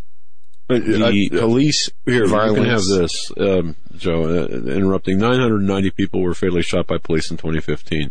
And, uh, uh, nine hundred forty-eight were shot fatally by and we, police. And the, uh, the four hundred ninety-four were white and two hundred fifty were black. And there's a big problem we have in society. We have been raised by television, by Hollywood, by these big extravagant movie productions, yep, to the point where we can't tell what's happening in a movie or on a T V show versus what we're being shown as news in on T V in real life. Hence the crisis actors, hence the questioning of different things due to lack of evidence and inconsistencies of stories. When people question things like Sandy Hook, they don't do it out of, you know, to, to try to make the parents of the alleged victims feel, you know, more pain. They do it because there's a lack of evidence. There's inconsistencies in the stories. The procedures aren't followed. There are a lot of forces at work. I don't know how many people have seen the stories recently, but on Drudge, in the last few weeks, there's been a huge increase in the in the titles that re- deal with demonic possession, um, you know, mass possession in in demonic realm or in, mass demonic possession of people, uh, exorcisms, demonic activity. We know that CERN, if people in, do their research on CERN, there are strange things happening in the skies above CERN. People are saying portals are being opened. There's clouds that are being taken and twisted in weird ways. Um, there's a lot of interesting stuff going on there. But as the Bible says, in the last days, it would be like the days of Noah. In the days of Noah, there were giants, or the disembodied spirits of the fallen ones. Two two separate things, but we're yes. told they would return. Yep. Now, we know that evil is behind all the violence, all the lying, all the stealing, destruction, and corruption that we see in our world. But as, as, as crazy as it sounds, there is a... How do I want to say this? There's an agenda for the evil. It's done in a way that makes it the most effective way to change the hearts and minds of people. It's done in a way that will affect you and maybe make you change the way you believe to the point of taking actions you normally wouldn't take. Evil, and this is why the, the, the scriptures are so clear on putting on the armor of God, um, being in your prayer closet, staying close in the scriptures, and having the mind and heart of Christ. Otherwise, if you're outside of that box, which is Jesus and, and walking in his ways, you are open to millions of possibilities, to being br- drug into this evil mentality or led to conduct evil actions that you would not normally take.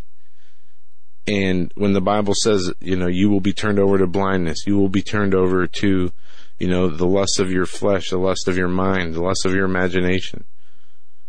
We are a doom porn society. People wake up every morning and check the news. Why do you think Drudge has billions of hits? It's not to check to see if stock prices are up. It's to check to see what terrible things happened in the world yesterday. And as hard as it is to hear, you know, you have to pay attention. You have to understand what's going on in the world. But there's an expectancy of bad things to happen. We expect it because of the times we're in. We don't expect to turn on the news or look at Drudge and think and see and read about what wonderful things our politicians have done for us, or our world leaders, how they have, you know, ended poverty or cured cancer. We look at it to see how many people were killed in this terrorist attack and the videos of, you know, the knockout game and police being shot. These things have an effect on our mind, our thought process, our brains, and our hearts.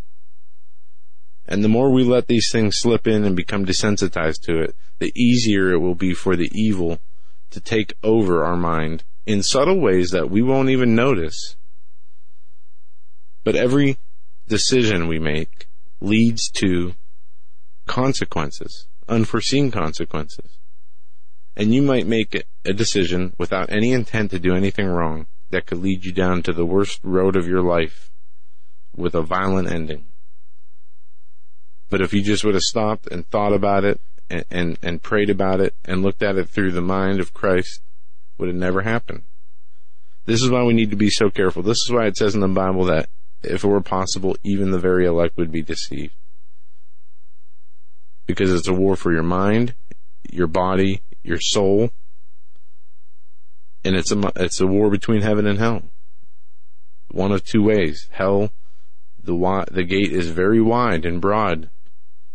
To heaven, it's very short and narrow. Few find it. We can see which way most are going.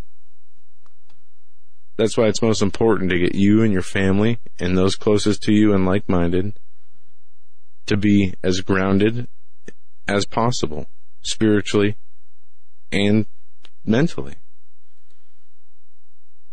Because if we keep expecting and looking for doom, you know, people say you create your own reality by your thoughts. To a degree, I believe that's true. To a degree. But we have to be grateful for the times where things are seemingly not so chaotic. But will we see times like that anymore? It seems like these terrorist attacks have been increasing and increasing. It's from Brussels to before that to San Bernardino. I mean, these things continue as the mass shootings have. They've grown larger in scale, larger in body count, uh, larger, you know, with the alleged type of weapons, larger with the targets. And it's like a roller coaster effect. Everybody's just waiting to see for the other shoe to drop. What's next? And the next tragedy could put us over the edge to the point where we have martial law, to where we have no elections.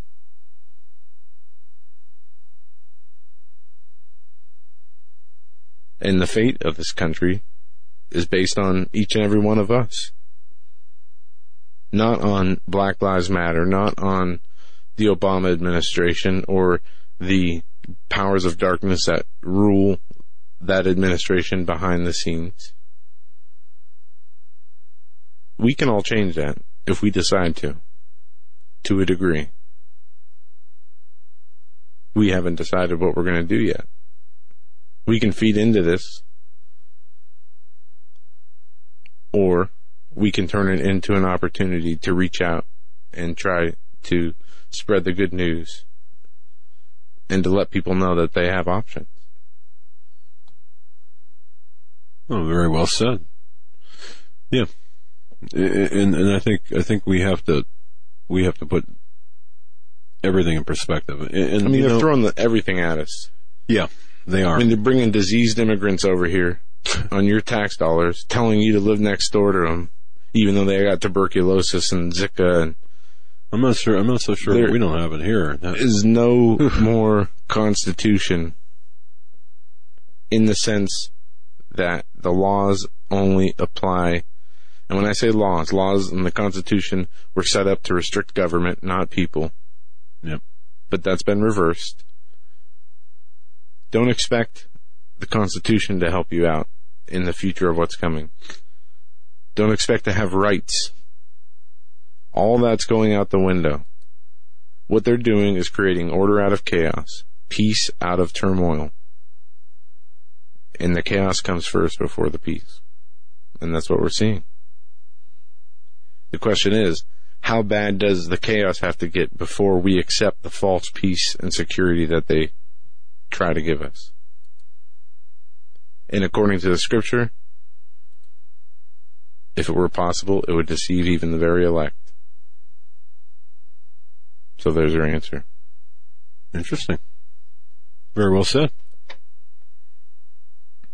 Looking at these horrible pictures of this. Yeah. seventy-five plus dead. Tactical jihadist suggested as a suspect for years ended up carrying out the attack. ISIS celebrating. So keep those people in your prayers and the people all over the world. Most people are just like us. You go to work, you do your job, you provide for your family. Those are your concerns. Your relationship with the Lord, your family, and, and keeping a roof over your head and food on your table. Now we have to worry about if we go to the store to get milk, do we need to carry a gun with us? Is it safe to go into this neighborhood? The unrest that's being fomented will continue as long as communities are not actual communities. As long as these cities and, and areas and neighborhoods are not, do not come together and become communities, this will continue. And all the while, while those, this domestic and international terrorism goes on, things continue to be pushed under the rug while these headlines are all over the front page of all publications.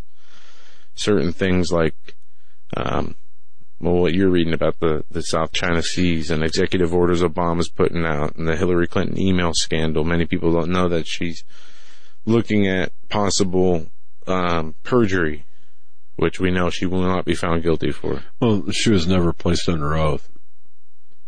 Well, well, do you know that they, they, um, F B I agents signed a uh, yes, a non-disclosure, non-disclosure agreement for matters involving right. Hillary Clinton's emails, yep. And they do not want to release uh, information that was taken from a deposition. Um, and I'll find this here in, in a second. But uh, yesterday I read this. Clinton legal team moves to block deposition and email laws because she knows she lied. And under, if you get caught lying in a deposition, it's the same as perjury, is it not? Well, in a, in a, in a deposition, if you give a deposition, you're under oath. If you're, if you're interviewed by federal agents, you'd be lying to a federal agent. It's not perjury, but it's obstruction of justice. It's lying to a federal agent. It's, it's, it's a, it's its own charge. And the New York Post says that the non-disclosure agreements, they say it's an unusual move for F B I agents working with Hillary Clinton case, had to sign a special form reminding them not to blab about the probe to anyone else unless called to testify. Sources say that the F B I, that they've never heard of the case briefing this acknowledgement yeah. from being, ever being used before, although all agents must initially sign N D As to obtain security clearances. This is very, very unusual. I've never signed one, never circulated one to others, said one retired F B I chief. An F B I agent currently on the job admitted, I have never heard of such a form. It sounds strange. Meanwhile, F B I expresses their disappointment over their director, James Comey's decision not to recommend charges for or against Hillary Clinton. That from sources who told the Post. How, how many people out there, Joe, do you think are sick and tired of the Clinton criminal cabal?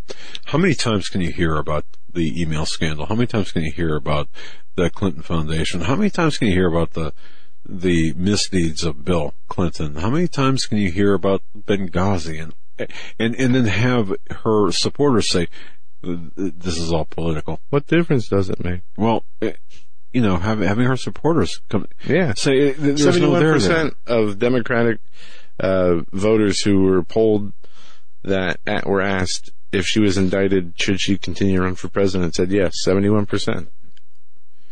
Didn't matter she was a criminal. Didn't matter she lied.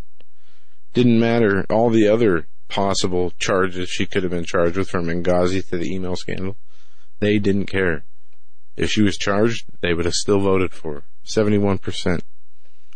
Well, even Stephen Colbert of, of one of the late shows took her to task last night. And there's a funny clip I'll show you during the break. All right. Um, but basically just called her a flat-out liar and said, uh, ended with something along the lines of, uh, you know, how you, here's how you lie, Hillary Clinton. And then he said, I support Hillary Clinton. But, I mean, it's getting to when the point have, of ridiculousness. When you have somebody like him. Yeah. But think of people who don't pay attention to the news. They see in their doctor's office or on their way to work, they hear a mention of this, a mention of that. They see it on their local news for a minute or two. Oh, Clinton cleared by the F B I. Not knowing the level of deceit that was on public display because they don't research or pay attention or look into these things themselves. Don't think anything of it because they don't have all the facts. This is the shaping public perception that we talked about at the beginning of the show. Well, the information is presented in a way that if you don't do the digging yourself, you're going to get a skewed view of what the facts and truth are. And that's a big problem. Yeah. Yeah. It is, and, and as we talk about history, um, interesting. Interestingly enough, um, thank you, uh, J K G. You know, we had talked about M L K and Martin Luther King. We had talked about Malcolm X. We had talked about the days of rage back in the sixties.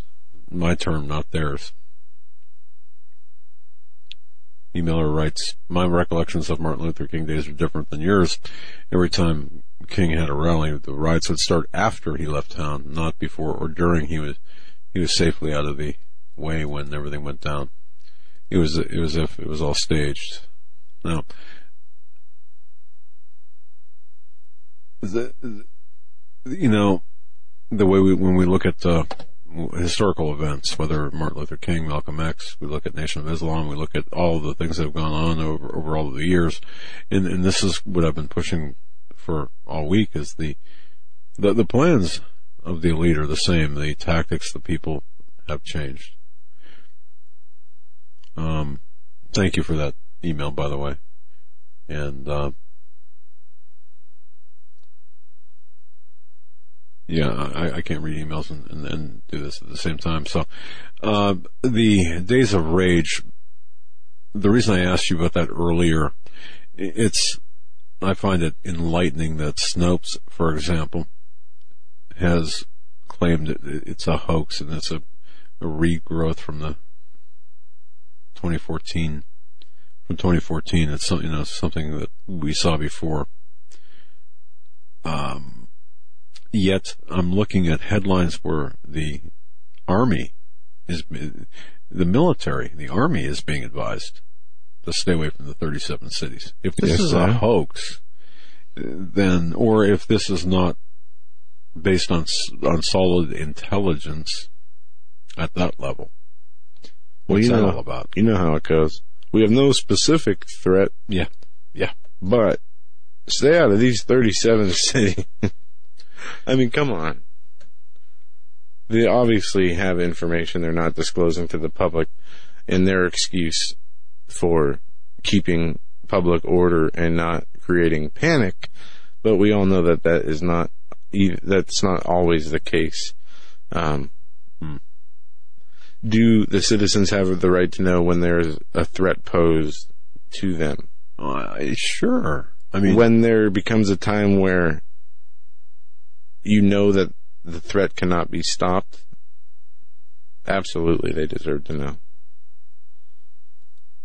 I, I look, I, I, I mean, I'm, don't I'm create, in favor of truth twenty-four seven, right? Well, yeah, but you don't want to create a panic if you don't have to. Well, I, I think there's, and I agree with you. For example, if uh, there are certain cases, instances where uh, judgment takes on a little bit of a different uh, meaning here. For example, if if releasing news would would cause or would have the potential to cause more deaths than if you kept that news quiet for a little bit of time, I, I can I can understand that rationale. Right. But it all depends on, on, on the circumstances. Uh, but but I, I do believe ninety-nine point nine percent of the time, I think that we, we should be told what the, what the true story oh, yeah. is.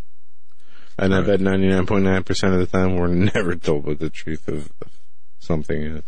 Yeah, I, you know, the Gateway Pundit, Joe, and, and I, this is something that, that just, uh, I, I've, I've heard this throughout the day from my sources. The Cleveland police, according to the Gateway Pundit, uh, uh, were, were given stand-down orders at the R N C. Protesters wreak havoc on Republican uh, Republicans and the city. Okay. Okay. I find that very disturbing, if that's true. Have you, what, what, what's your take on this? Well, I know that in the wake of the Dallas officer shootings, right, there was a release to police officers in Cleveland and to the public that police would not be assembled in riot gear, that they actually were going to be on more horses, more bikes, more mobile. That's true. No body armor, no heavy machinery, no, you know, they're not going to be out there with riot shields and machine guns, which I questioned at first because of the violence and that has been happening all over the country with police officers recently. Cleveland obviously going to be the number one hotspot for this type of, from anywhere from a, a protest to a violent altercation with police is the most likely place will happen in the next week or two is Cleveland. They got a thirty to fifty million dollars grant from the Department of Homeland Security for riot control gear and other... Uh, Which I believe they will have there. I just don't think it's going to be on the front lines. I don't think they're going to right, it first. Right, right, right. And that's for the pro- time, protection though, of the police, though. At the same time, based on the information and, intelli- and intelligence that they have, I mean, you don't send officers into harm's way when you have intelligence saying that there's, you know, something waiting around the corner for them. You don't say, you know. So, but though, Joe, if if they, if they if they see a group of, of protesters whooping on, we'll say, a Trump supporter, or, or it doesn't matter the circumstances, and they don't get involved, well, then they're not in harm's way, right? So, yeah, I, I mean, you can look at this a couple of different ways, but yeah. but, but but I do think that uh, I, I do think that when when it's all said and done, uh, Cleveland uh, is going to face some. Uh, It's my view that, that things will happen in Cleveland, and the the convention goers uh, are going to be harassed, and and I, and I don't think we're going to have much to stop it. There's not going to be much to stop it. Harassed, beaten, yeah, and um, I well, think we've seen that orchestrated chaos. Yeah, we've seen that um, already. So, um, if we can switch gears here, go, go for it. You're in charge. One story I wanted to talk about that we've talked about. In the not too uh, just recently, the the girl who was raped in Idaho. Yes, there's a story that came out yesterday. Mother of Idaho girl raped by refugees. Authorities withholding police report from family. The mother of a five-year-old girl who endured a vicious sex assault at the hands of Iraqi and Sudanese refugees in June said she feels her ham- family is being treated like criminals by local authorities and the media. Now, this is kind of an older story. I mean, yeah, this has been around for a while, this particular aspect of it. Go on. Well, the article goes on to explain how the attack took place and the three perpetrators and what they did to this young woman. And it goes on to say, but no one will allow the family to read the police report on her own daughter's or her own daughter's medical reports. They... Uh, Fam- the family said, as victims, it just makes us feel like they are treating us like we are the criminals. I called the victim's advocate a few times to get the records, and she said, I told you several times now, you can have nothing. And she's like, why do you want this stuff? And I tell her, because it's my daughter, and I want to know I have the right under the Constitution. Um, even criminals who are standing trial for whatever the crime is, where there are witnesses against this criminal who are going to testify against them, they are, under law, allowed to have the names of those witnesses. Now, that's far more invasive than giving somebody, a family, who's been a victim of a violent crime, their own medical records and police reports. This is almost unheard of. Treating the families, the family as criminals, criminal nuisances, because they want the information about their daughter who is attacked at the hands of three immigrant children who still live and play on the same block as where she was attacked and are still free to run around and are currently running around playing in the neighborhood while the child who was the victim is isolated. Just to be clear, this is a five-year-old girl who is five-year-old abused girl. In ways we can't even and describe boys, on this radio show. fourteen, ten, seven The families have been told, you spread any misinformation, this is going yeah, back now. They're being threatened. Yeah, you're you're you're going to you can face the full um um uh, uh, you can, you can be arrested now. And, and although this is not new, it may be new to some. The the the mom, the parents of this little girl, not allowed to have the uh, the records, the police records. And the police are working to try to keep things quiet. Right. But and how many more of these are, are going around? The Obama administ- uh, an Obama administration official threatened local residents discussing the rape of the third world refugee resettlement with federal prosecution for discussing the case. Right. Not once, but twice. So the Obama administration has stepped in, giving orders to an official who has given orders to the local police department where this girl was raped, threatening with federal prosecution those people who discuss the rape. Right. I mean, do we really have to to explain it any further? I mean, it's like being you were you were robbed at gunpoint. The police caught the perpetrators who did it. They were your next-door neighbors. Now, they're still living next door to you. Stay, say you you feel unsafe. You try to go somewhere. You're outside, and they you know make remarks. You know they're going to do it again, or they're intimidating you. And this Muslim family was threatened. They were evicted, but they won't leave. Right, and, and that's as of three days ago, I believe. Now, you call the cops back and say, the person who, you know, burglarized us, robbed us, put a gun to our head, took our stuff, is taunting us next door, and you're told you're the problem.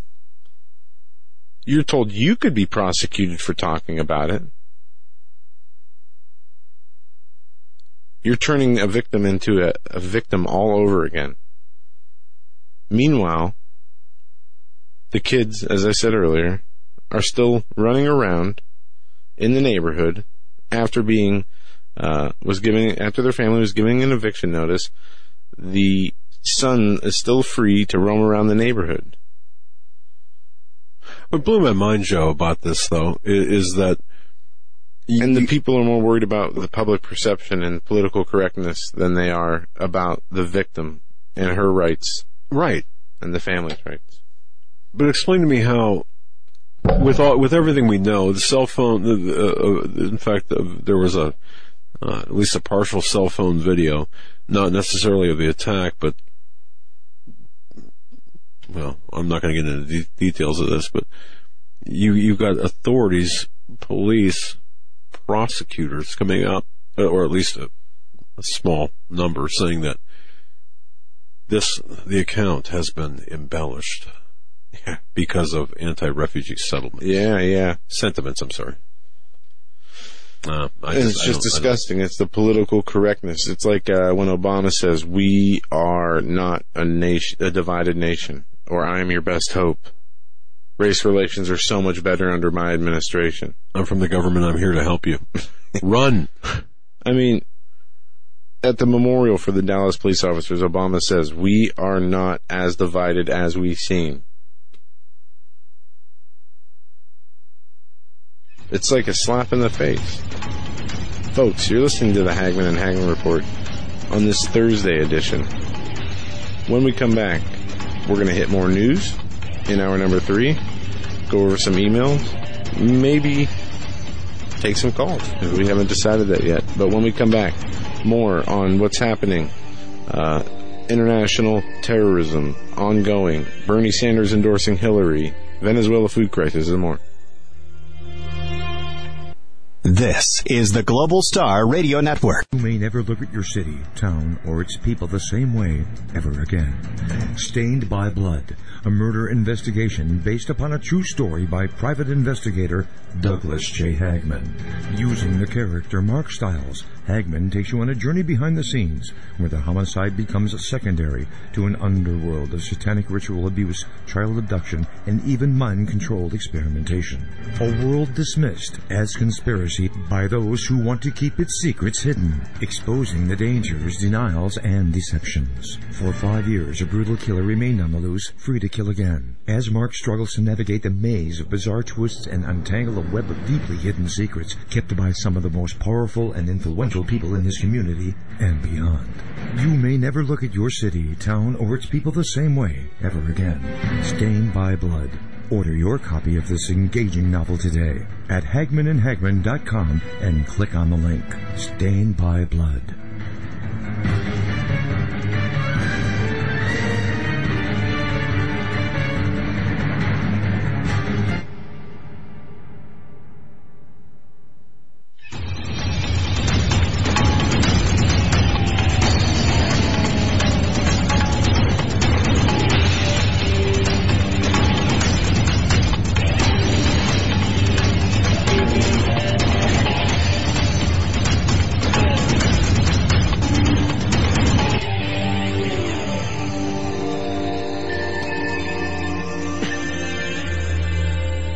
Welcome back, ladies and gentlemen, to this third and final hour of this edition of the Hagmann and Hagmann Report. Doug Hagmann and Joe Hagmann. Hey, a full boat tonight, right? Uh, actually, the Hagmann and Hagmann Report, as it was intended to be. Father-son investigative reporting team. Here, both of us here um, on duty, which is good. It's been it's been a while, or so it seems, and it's good to have you back. Great to be back. Yeah. As much as I love being home with my wife, surgery is no vacation. Uh, and I was itching to come back since Monday. And I got to tell you, you missed the worst part. It was like a petri dish in here. Eric, every time I would come into the studio and Eric was here, uh, you know, I'd I, I catch this out of the corner of my eye, him following me around with a, with a uh, one of those cl- uh, chlorine wipes, you know, wiping everything down. Because whatever this is, and, and as great as uh, yeah, you've been sick t- for a t- while. Nutrition uh, stuff is, It it just grabbed a hold of me, and, and it's knocking me over the head, even still, and you can tell maybe a little bit, uh, but um, um, and and you know, it, it, but anyway, you know, it we all don't, don't we all have, I mean, we all have problems, right? We really do. We it, it's every every one of us, and, and we, we we wake up in the morning, and the way I look at it now, it. it yeah, and I people hate, think it's easy on this side of the camera.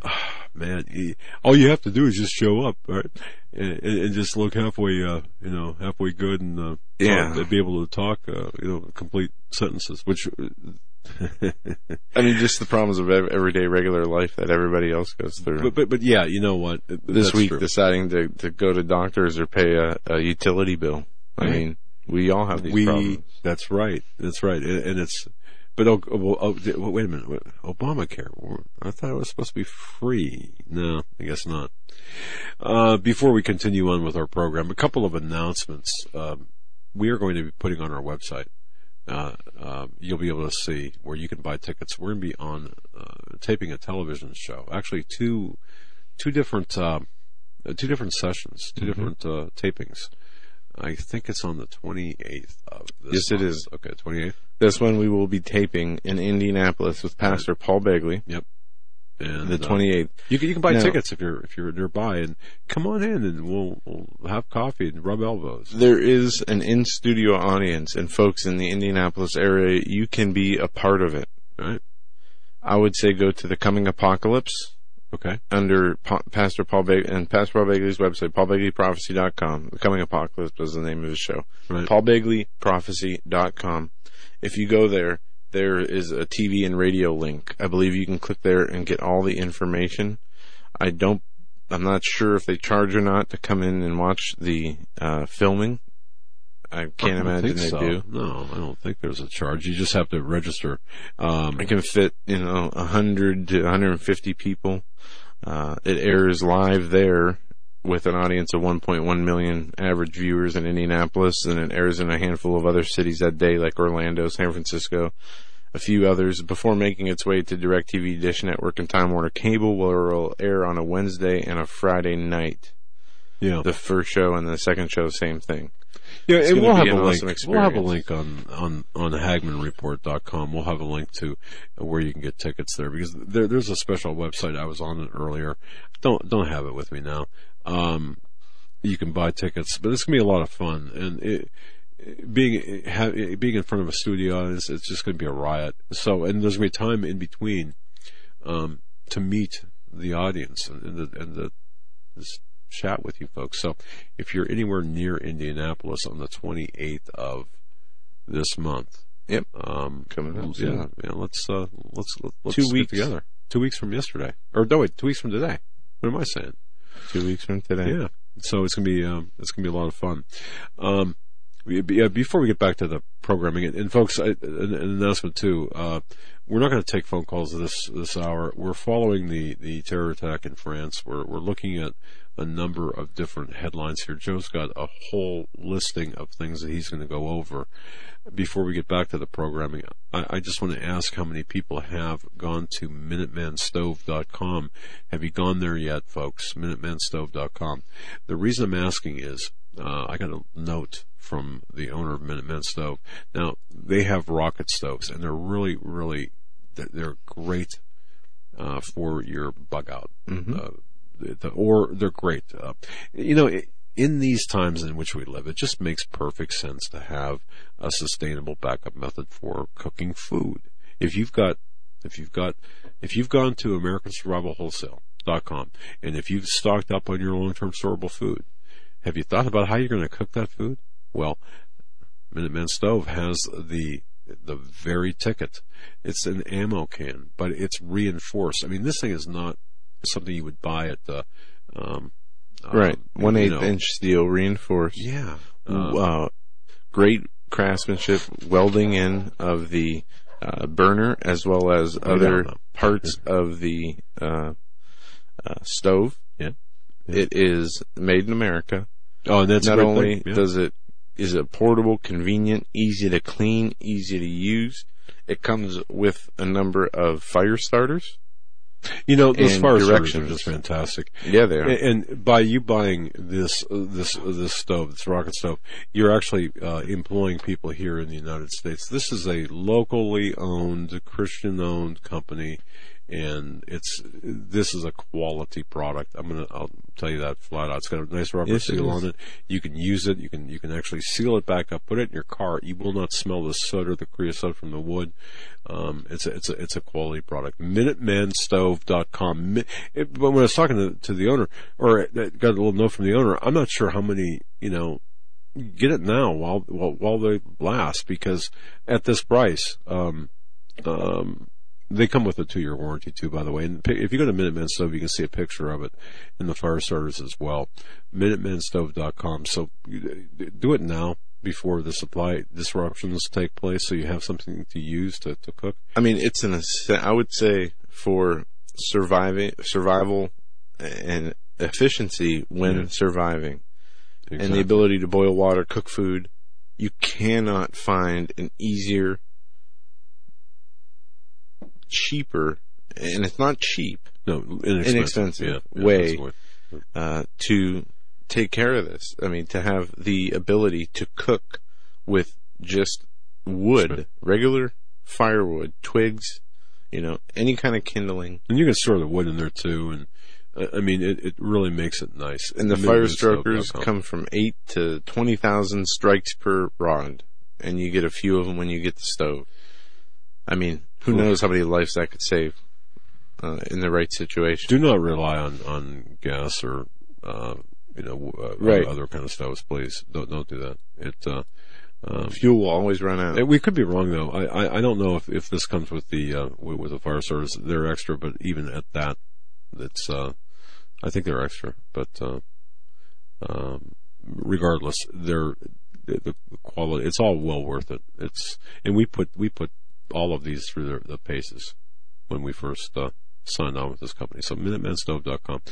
Uh, all right, now Joe, you've got a number of issues, including folks, um, Donald Trump, the the, uh, the reset that's good, that they're talking about at the R N C. We're gonna we'll talk more about that tomorrow. Ted Brewer's gonna be our guest tomorrow, talking about a number of issues from the R N C, from the um, from the attacks tonight. Or last night, now in France, in the threat domestically, the geopolitics, and and also the the Zika virus. We're going to talk about that tonight, as I had indicated last night, but that got delayed because or bumped because of the attacks in France. The Zika virus is Ted's got a lot to say about that, um, because of the uh, big headline on Drudge. Another what two hundred, three hundred cases reported in the United States, and of course, there is a lot of question whether that's even legitimate or if it, it causes that microencephaly, encephaly, encephalopathy. I'm not even sure how you pronounce that. Small-headed babies, um, or if that's just the uh, something that, that would legitimize, you know, infanticide or abortions. But we're going to be talking about uh, that tomorrow as well. But tonight you've got you've got news on Donald Trump's running mate. Will it be Mike Pence? You say yes. Mm-hmm. R N C information, chaos, days of rage, days of chaos coming up. Um, the the threat environment. Start. I'm going to well, cut you loose.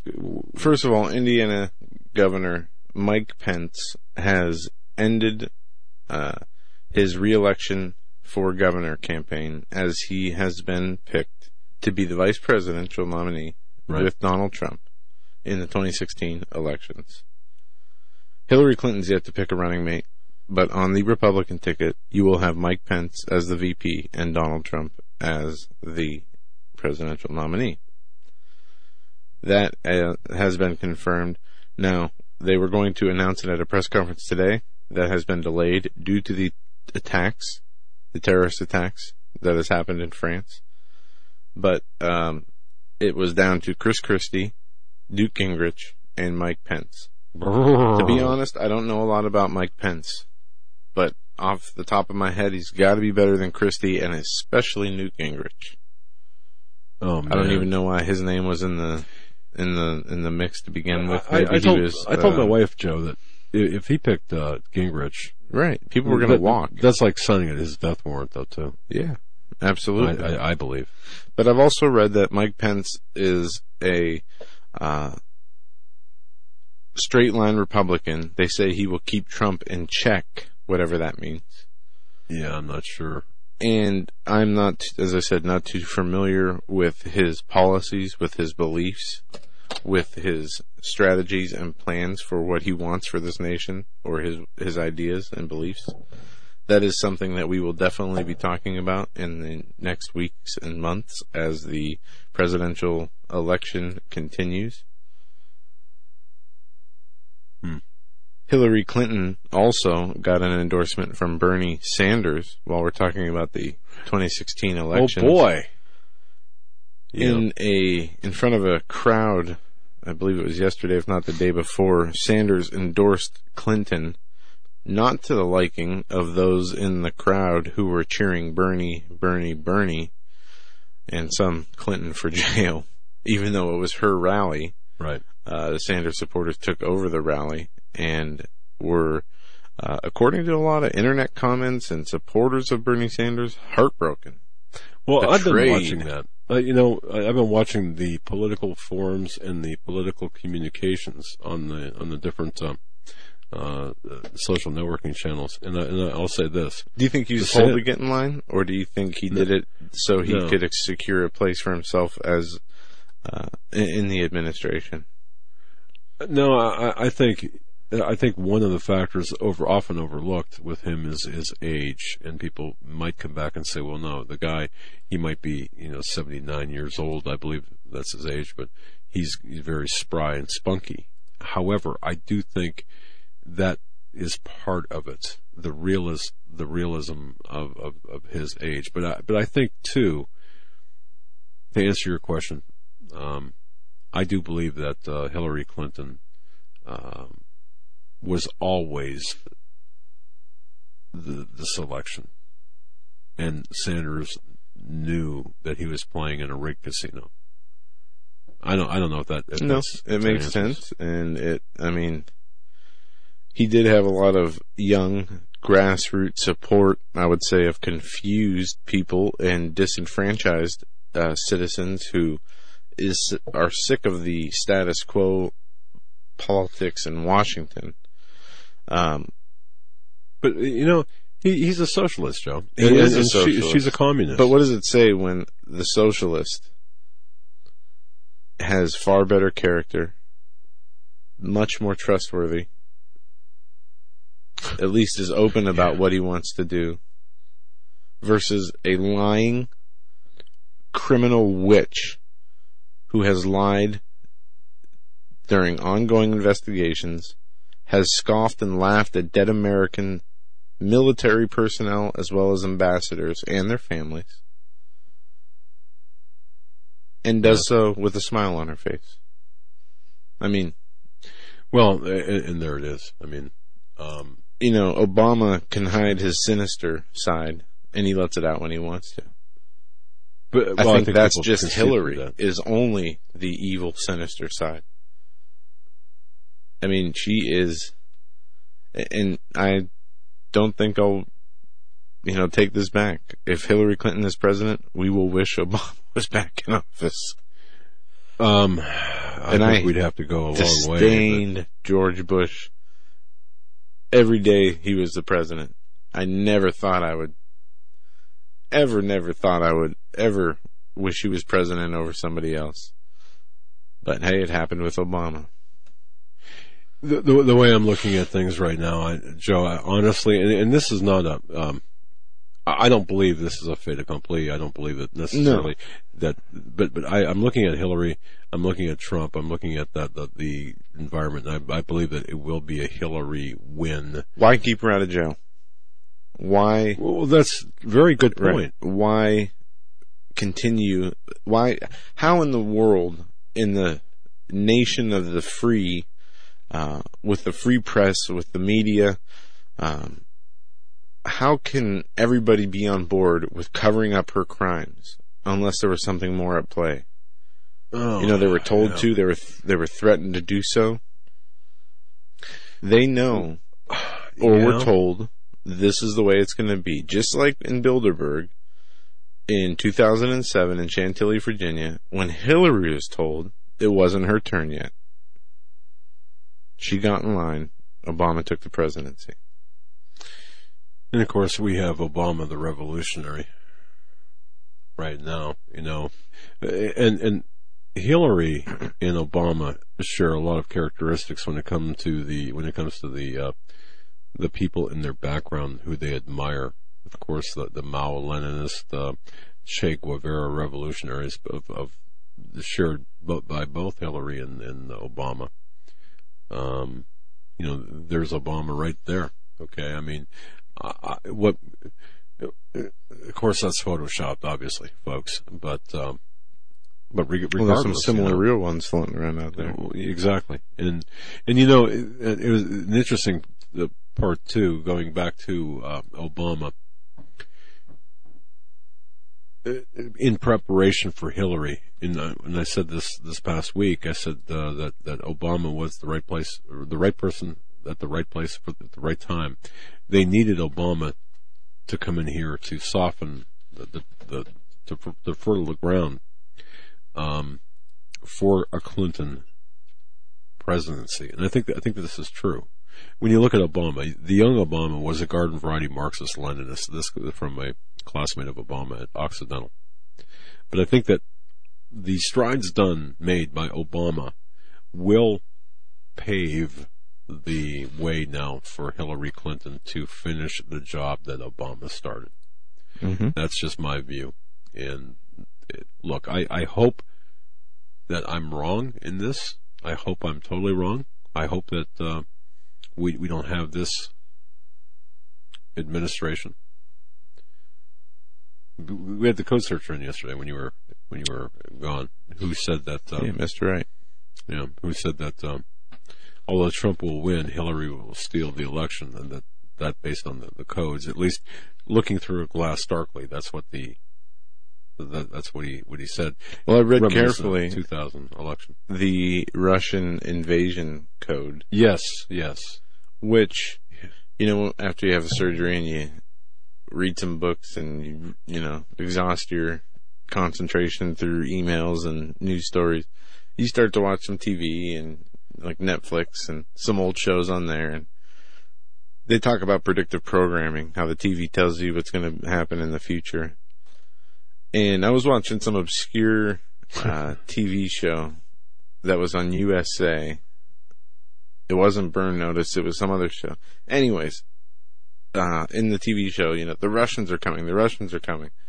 It was the second time I heard that on, on different T V shows. It was a joke in the se- uh, in the actual scene of the show I was watching.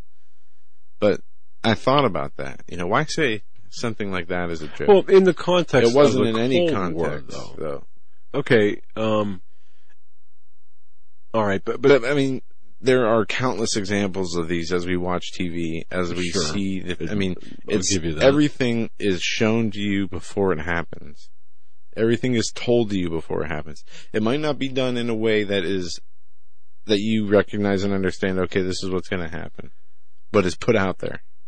Whether you catch it or not, that's on you. But it is put out there. Much like the cover of The Economist From magazine. From the transgender stuff. Yeah. And and if you go back, you know, five years ago, eight years ago, a good example.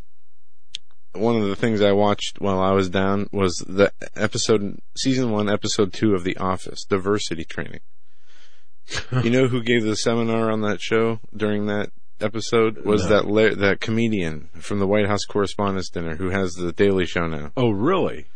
There, there's so many innuendos in that. If you go back and watch that, I guarantee you specifically will catch. What years did The Office run? And the reason I'm asking that was was that under nine Bush? Seasons ending in twenty. It was after nine eleven. Okay. But, but yes, would, it was during Bush. Okay, so, so that I think it ended that in twenty eleven. That episode that you're talking seasons. About was, right. was season one, episode okay, two. Probably so that would have been under Bush then, and it, the long before, right? And long before any type of trans transgendered, right? Uh, and they talked about that. Uh, the character on The Office named Dwight said, "Can we leave uh, homosexuals and transgendered out of it because it's not a culture; it's an orientation, and many of the cultures hate that orientation." But um, it was just strange because all the topics and the people who were involved in these topics ten years earlier were talking about these things on this T V show, this one specific episode. And I said, there's many more examples. I saw them, you know, you can pick well, them out. And after. I talked about, Joe, I talked about uh, All in the Family, uh, that this sitcom yesterday, about talking about uh, programming, television programming, All in the Family, where the this during the Nixon and McGovern Uh, campaigns and, and election back in seventy-two, and then there was uh, uh, things that were said that could never be said on television today, but there was a lot of predictive mm-hmm. aspects to, to, to that as well. A lot so, of older cop shows from the late eighties, early nineties yep. talk show the racial divide and the divide against the, the African Americans and the police. And not, and not in the historical too, context. But it's also it, right, right, and you're right. It, it made it more of a political awareness movement in the, the shows, yeah. more so than what it was in um, yeah. in the past, which was more of a civil rights movement. And it, it's just well amazing to, to sit back and, and to catch these things. Uh, that, that, you know, very well. Put in, into context, because and I think a lot of people miss that. They'll look at that and, and not quite grasp what, what you just said, and I think that's very important because, yeah, not in the historical context of race relations, you know, but in the futuristic aspect of things. That was a good, very good the well, programming part of things. Yeah. Want to hit this piece of news, probably going to go unreported and undiscussed as the terror attacks has risen to seventy-seven people dying in yeah. Nice, France. U S, not serious in defeating ISIS, wants to control terrorists. This in a recent interview from Assad of Syria. The U S is not really interested in defeating terrorists in Syria. It really wants to control them and use them. Syrian President Bashar al-Assad said today in an exclusive interview with N B C News as he denounced U S airstrikes as counterproductive. According to Assad, evidence shows that the U S lacks actual will to fight the Islamic State and other terrorist groups because the actions of the U S-led coalition did not prevent the terrorist groups from expanding their operations in the first place. He goes on to say the reality is telling that since the beginning of American airstrikes, the terrorism has expanded and has been prevailing. He goes on to say that during the American alliance airstrikes, ISIS was expanded and taking over new areas of both Syria and Iraq. Uh, ISIS right now, and we're we're seeing this in France.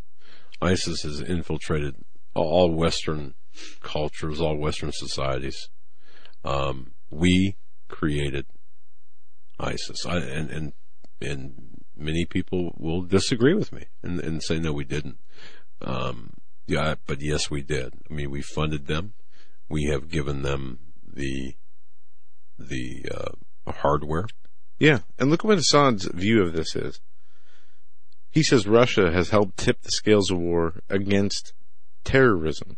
He goes on to state that the Russian support of the Syrian army has tipped the scales against terrorism, but at the same time, Turkey and Saudi Arabia have been uh, th- inf- giving an influx of fighters and support since the Russian legal intervention into the Syrian war. Turkey, a NATO country. Saudi right. Arabia, closest ally of um, this in country. In the Middle East, right? Well, and, and, and I they're think exporting true. terrorism into Iraq, into Syria, with the okay of the U S, supplying logistics, weapons, and whatnot. Meanwhile, dubbing Assad, dubbing the Russians as the bad guys, the instigators of terror, while these people are trying to fight the terrorism that we've created in their land. And a lot and this of is the, the political emails. correctness, perception, things that people don't understand.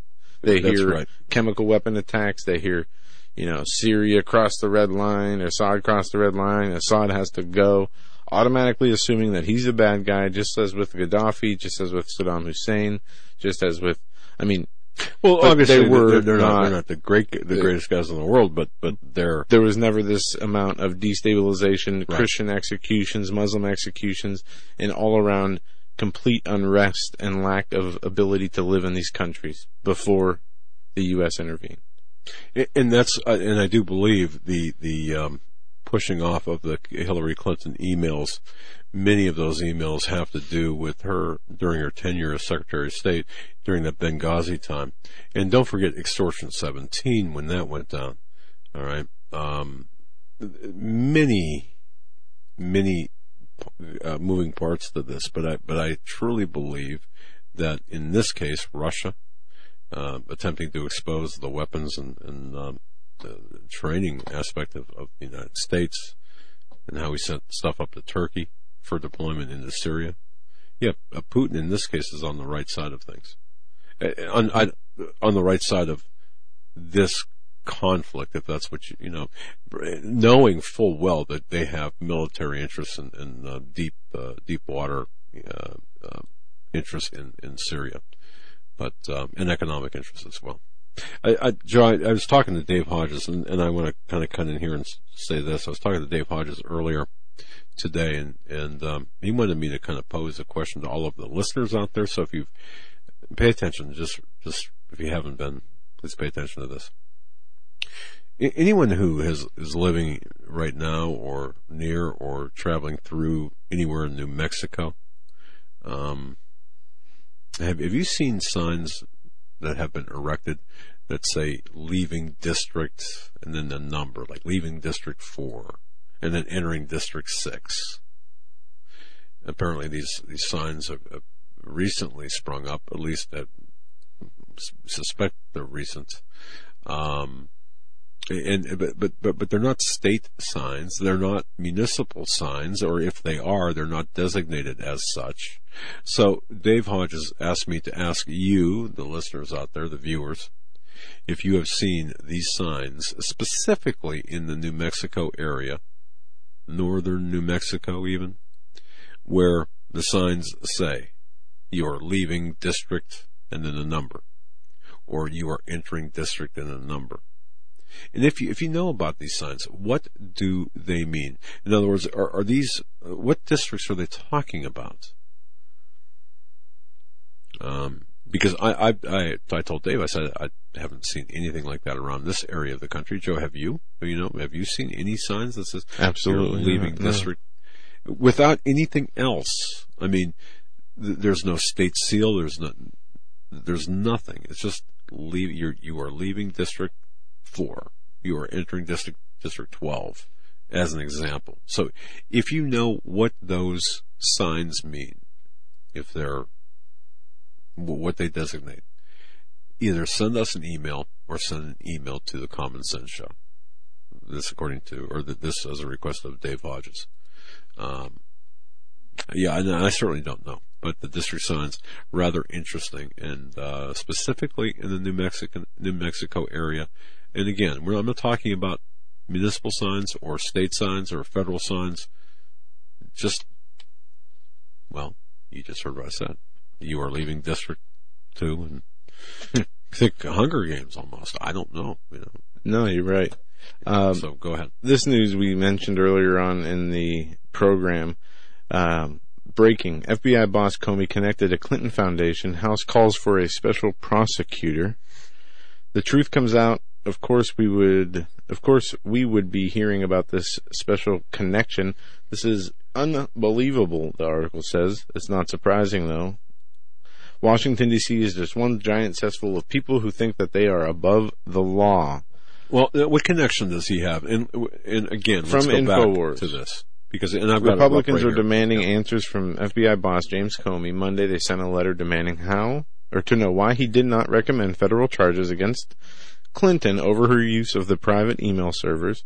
Clinton clearly placed our nation's secrets in peril, the letter states. No one is above the law, and the American people deserve a more robust explanation for your decision not to recommend criminal charges. The letter was sent by House Judiciary Committee Bob Goldlate, Goldlate of Virginia, a committee member, Trey Gowdy of South oh, Carolina. Trey Gowdy. Trey Gowdy. Yeah. Also mentions emails deleted by Clinton, as well as... Uh, and the ones recovered by the F B I. They want to know if the emails had anything to do with the Clinton Foundation. Comey did not recommend federal charges in part because he is connected to the Clinton Foundation through it, the Swiss bank H S B C. That's what I was getting at. The H S B C connection to the Clinton Foundation, his tenure as a board member on mm-hmm. the H S B, or on the uh, uh, H S B C uh, bank. Yeah, that, F B I boss the, Comey yeah. connected to the Clinton Foundation. They're calling for a special prosecutor.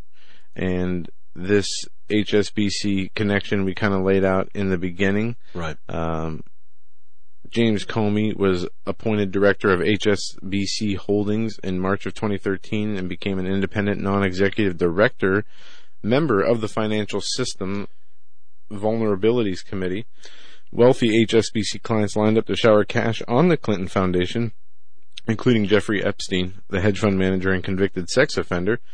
Others include Canadian mining uh, giant Frank Glustra and Richard Kering, the British retail uh Well, tycoon. That goes back to Uranium yeah. One uh, and the Clinton. Okay, the Clinton Foundation, uh, the Frank uh, Giustra uh, goes back to Uranium One ties and uh, the banking ties. I mean, this is a pretty incestuous octopus of connections here.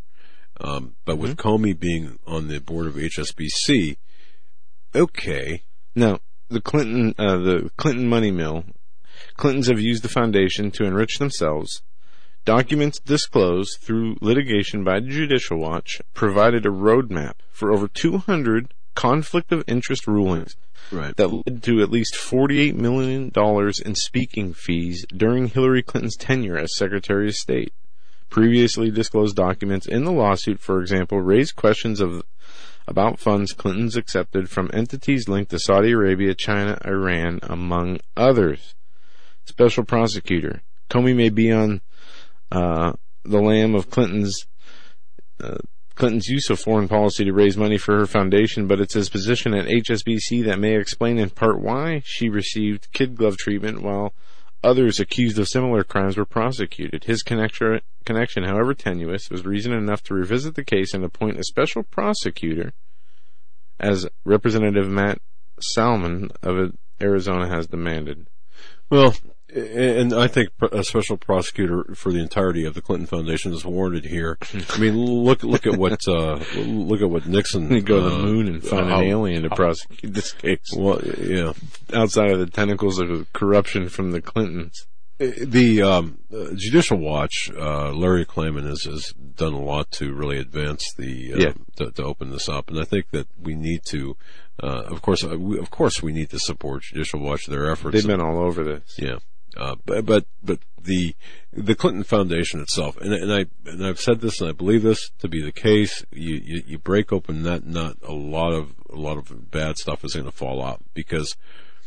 When you have, even as as you put it, as tenuous as that connection is, Comey appointed to director of H S B C Holdings and being on the board, non-executive director and a member of the Financial System uh, Vulnerabilities Committee. Although it's it's a it's a arms more than arm, arm's length away, it's still part of the system when it comes to prosecuting, and you can't prosecute your own financial dealings. And of course uh, the um, Clinton Foundation is one of the worst, and I just read this today. I think only eight percent of the money for their philanthropic uh, type of uh, uh, endeavors, eight percent out of nine, out of one hundred percent uh, actually makes it to the to the cause. It's got one of the worst records of any nonprofit, and I'm talking about not the foundation in general, but about their nonprofits, they, especially mm-hmm. like under the Clinton Global Initiative.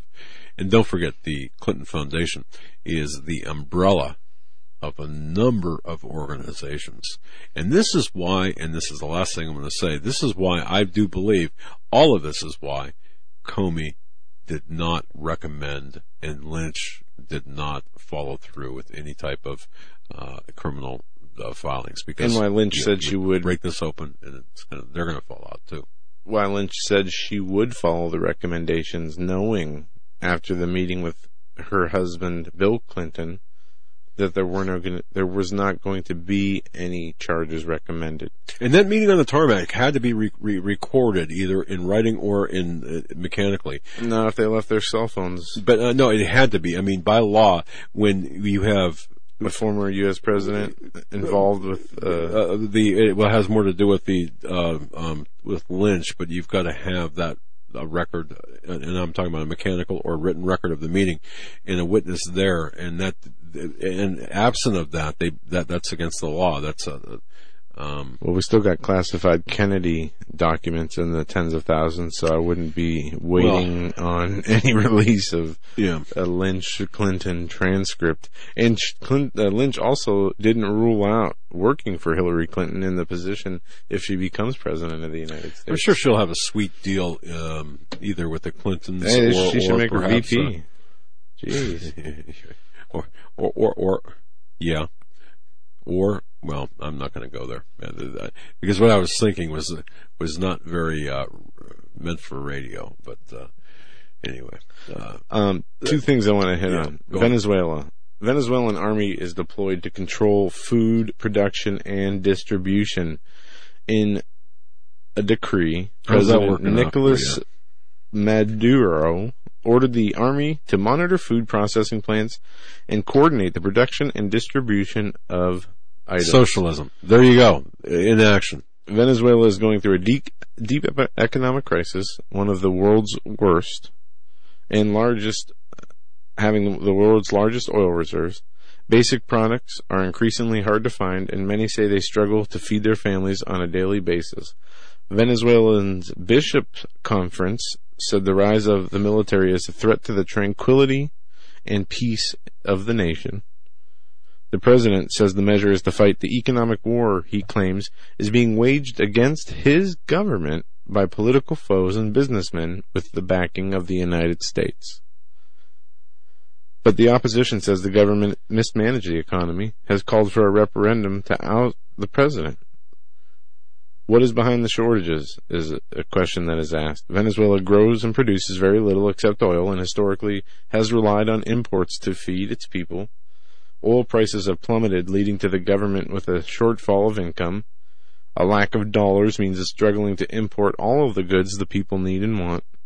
The socialist government introduced price controls on some basic goods in oh three, making them affordable to the fo- poor, but up to forty percent of subsidized goods were smuggled across Colombia to be sold at a profit. Well, the bottom line with with, with Venezuela, without go, getting into the into the minutia of this, you can see, anyone can see the effects of socialism here. Yep. And their policies are directly responsible for what we see today, from the currency controls placed in two thousand three to the government initiative called Great Mission of Sovereign Supplying. These things have led to what we see today: army in the streets, people starving, no resources for anybody. Well, when when you run out of other people's money, as, as yeah. this is socialism is, you, you use other people's money, you run out of other people's money, this is what you get. And even, um, now, now, think of it this way too. When it, apply it to the United States here, you know, Maduro being being uh, in in um, well, I mean, th- th- think of Obama, for example, or whoever the the, the next. Uh, um, oh, it, it doesn't matter. Th- th- think of the lines of food. You had mentioned the E B T cards. Mm-hmm. Okay, you've got fifty percent. Or almost fifty percent of the population who are who is receiving some sort of subsidized food uh, ration or, or allowance. You cut that off or control that. How do you control people? Kissinger said it. You had others say it. You control through food. You're hungry. If you have a uh, if you've got a, uh, if you rely on the E B T system and you've got a starving child at home, can you be controlled? You you want that bottle of milk? Yeah. Here, you wait in line, but we can control you through your belief system. So, uh, I, I mean, this, ultimately, controlling human behavior and uh, the human ideology, political ideology, that is. Yeah, is is really kind of what's at stake here, and and I can see how this could happen in America through the through the um, uh, E B T cards, but also through the larger economic collapse. And when this does happen, and you are hungry, you're going to be making some decisions that are not going to be Christian-like, I believe, or in your in in, in your favor. So, but you're looking at Venezuela is a, is a is a picture of what America could very well be in the near term. Now, this news story is something that quite possibly could get lost in the chaos of the Day of Rage, if there is one, the terror attacks that have just happened in uh, France. Right. But the twenty-eight pages on alleged Saudi ties to nine eleven involvement will be released as soon as Friday, according to C N N. But are you, are you going to be surprised by anything you see, you read in there? I don't. I don't think anyone's going to be surprised. At least anyone who's been paying attention. Aren't, I would have to read, but I mean, I mean, if if they said Prince Bandar was was oh. one of the guys that was handing out the money to the to the terrorists, are you going to be, is that going to be surprised? Is that going to surprise you? You know, it's interesting timing that on Saturday morning, the top headline on Drudge was, Bin Laden's son vows revenge on America. could that be related to this? We're still we're still dealing with the Bin Laden uh, group. Even I mean, there are companies in the United States who have gotten waivers from the State Department from the uh, um, to continue to do business with the Bin Laden group. George Bush. Yeah. Yeah, I mean, it, it, it's ridiculous that we are dealing with um, the Cheneys of the world, the the, um, uh, the the the far right, even dealing with a Bin Laden group. Yet you've got uh, the son of Bin Laden, who's out of that loop allegedly, saying that, hey, you know what? We're, we're coming after you. I'm coming after you because you killed my dad. You, you shot my pa. Mm-hmm. Well, this article Built. goes on to talk big about shirt. Somebody saw, I'm looking for the person who shot my paw. Remember the big dog shirt? I'm looking for someone who shot my paw. A little dog with a paw hanging. When we used to do P I work, he would go out of his way to find those big dog shirts. That's right. Those I used to be your favorite. I'm looking for, yeah, a picture of a Saint Bernard. Yep, on, big Saint Bernard, a, white a, t-shirt. And, and a pan, bandaged, bandaged paw. I'm looking for the guy who shot my paw. He's like those old ladies with the cat shirts that they... Come anyway, on, long classified pages detailing alleged alleged Saudi Arabian government involvement in the nine eleven hijacking will be released by Congress as early as Friday, sources close to C N N said. Known as the twenty-eight pages secret document was part of a two thousand two congressional investigation of September eleventh attacks on the World Trade Centers and have been classified since the report's completion. It turns out there are actually twenty-nine pages, the sources have said.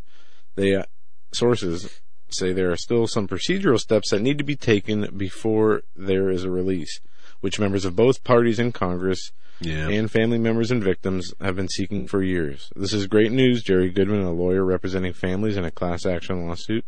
Families are happy that the American people should be happy that the information that has been kept for well over a decade is finally going to be made public. Three trillion dollar lawsuit against the uh, against the government of Saudi Arabia by victims of the nine eleven. We had talked to you know Joe. I had talked to, uh, with Tom Bowerly.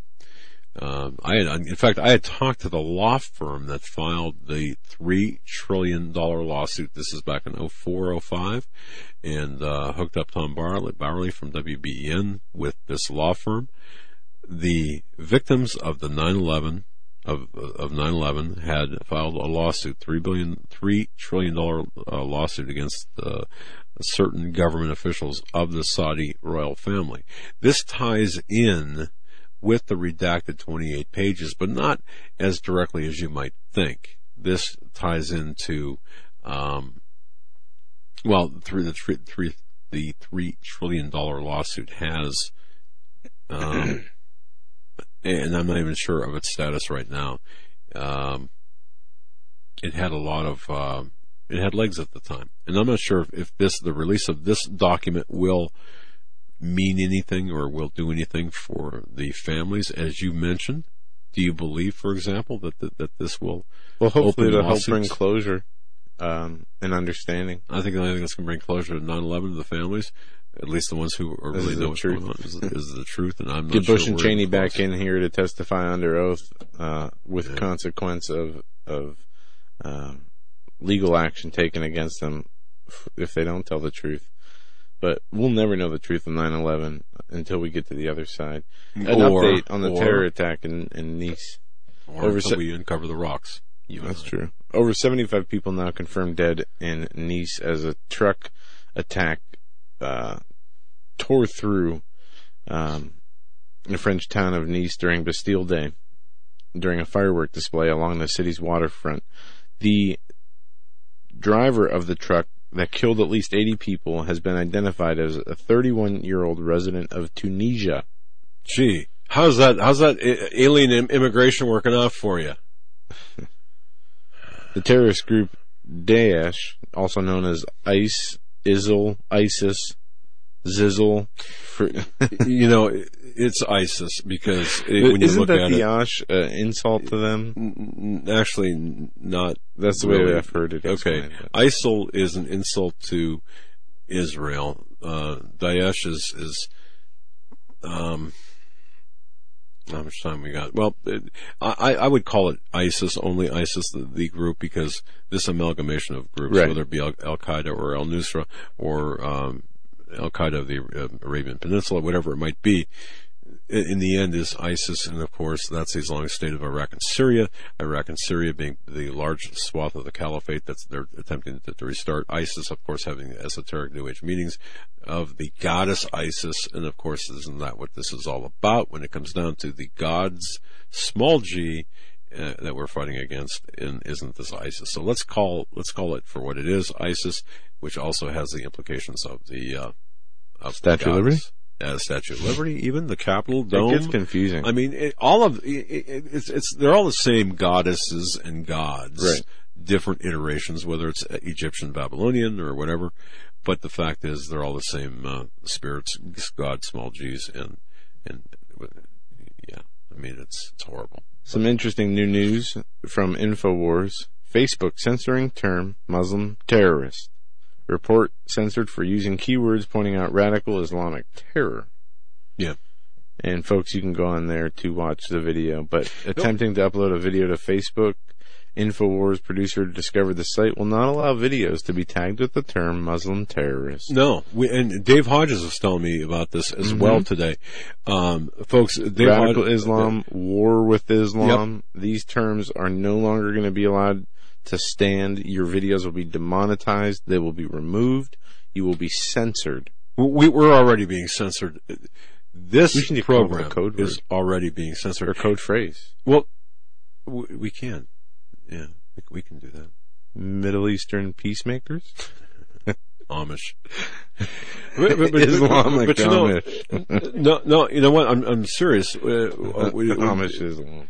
Dave, uh, Dave and I were talking, and, and we cannot... YouTube is censoring and demonetizing and uh, actually uh, giving uh, wrist slaps to us.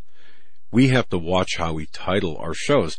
We have to watch what keywords we use for our shows and how we tag our shows. This is why what we're working toward, and, and I guess in closing, folks, what we're working toward, what we are working toward, is not being a slave or being subjugated by the tyrannical system that is that will ultimately censor us and and, and be the end of us. But we want to keep going and get the truth out there. So how do we do that? It takes, you know, bandwidth costs money. How do you, how do you appear on video to literally a million people? How do you do that and not, and, and, and somehow be able to get out from the uh, censorship uh, of YouTube? How can you use, well, it takes money, it takes support. And, and, and I'm not asking for money. I'm asking for your prayers. I'm asking for, for, um, Uh, I'm asking for uh, not only God's guidance, but but but I, Joe, I guess I guess I, I want people to see how bad it is right now, because there it is, right there. You cannot say Muslim terrorist or Islamic uh, terrorist in that case with Facebook. And and that and, and by the way, where does that come from? Is that the policy of Facebook by itself? It's, yes, but it's also from where? From White House meetings, C F R meetings, well, trilateral commissions meetings. The the marriage between Facebook and government. Facebook gathers information people freely give about themselves, their friends, their whereabouts, their likes, mm-hmm. dislikes. The government wants that information. Oh yeah, and yeah. They got to get warrants and you know tap phone lines and do this data mining things. But, well, but, not when it's freely given to them. So Facebook has to operate under the guidelines the government tells them to. At the same time, they're allowed to operate as long as they turn over the information relevant to the government, but, which but, is but required. See, it, yeah, and they're open to that. But we start talking about we start. start but you get back to the but, basics of Facebook, the people behind it, the money behind it. It was all set up as a government operation yes. to gather information and data, and it's expanding into what we talk about in the medical field as the R F I D chip, but into real time and, and these new Pokemon games and apps and these cell phones and these cards with the chips in it. It's all headed in the same direction. It is. They want to shut us up. They want to shut you up. Yeah, know where you are. Know, know what you're doing. Know what you're intaking. Know what you're purchasing. Know how you're spending your time. Who you're spending your time with. Regardless if it's criminal or completely innocent, is irrelevant. That's right. What they want to know is what you're up to, who you're up to it with, regardless if it's feeding the poor or, you know, killing homeless people. They don't care. They just want the information. But they will control the dissemination of the information you put out, we put out. If you put out, for example, if you want to put uh, pretty pictures of puppy dogs and, and such on Facebook, that's fine. Your chocolate chip recipe on Facebook, that's fine. If you want to put up uh, some um, some uh, assassination uh, type uh, character assassinations of, of uh, Christians, that's fine too. If you want to put up uh, teachings of of uh, the, the Christian God, of Christian God of Jesus Christ. No, you can't really do that. And certainly, most assuredly, you cannot talk about Muslim terrorism. And most assuredly, you cannot talk about uh, uh, about Obama and about uh, in any disagreeable way on many of the commercial sites. Oh, and sweet! It's all going to. It's all coming together. Go ahead. We are already at the end of the show. Yes, we are. I want to thank you for uh, staying in here with us. Glad to be back. No, it was a rough around the edges today, but we'll be back tomorrow. Ted Rohrer is our guest tomorrow. Show. Yeah, Ted will be with us. Tune in. Good night, everyone. This is the Global Star Radio Network.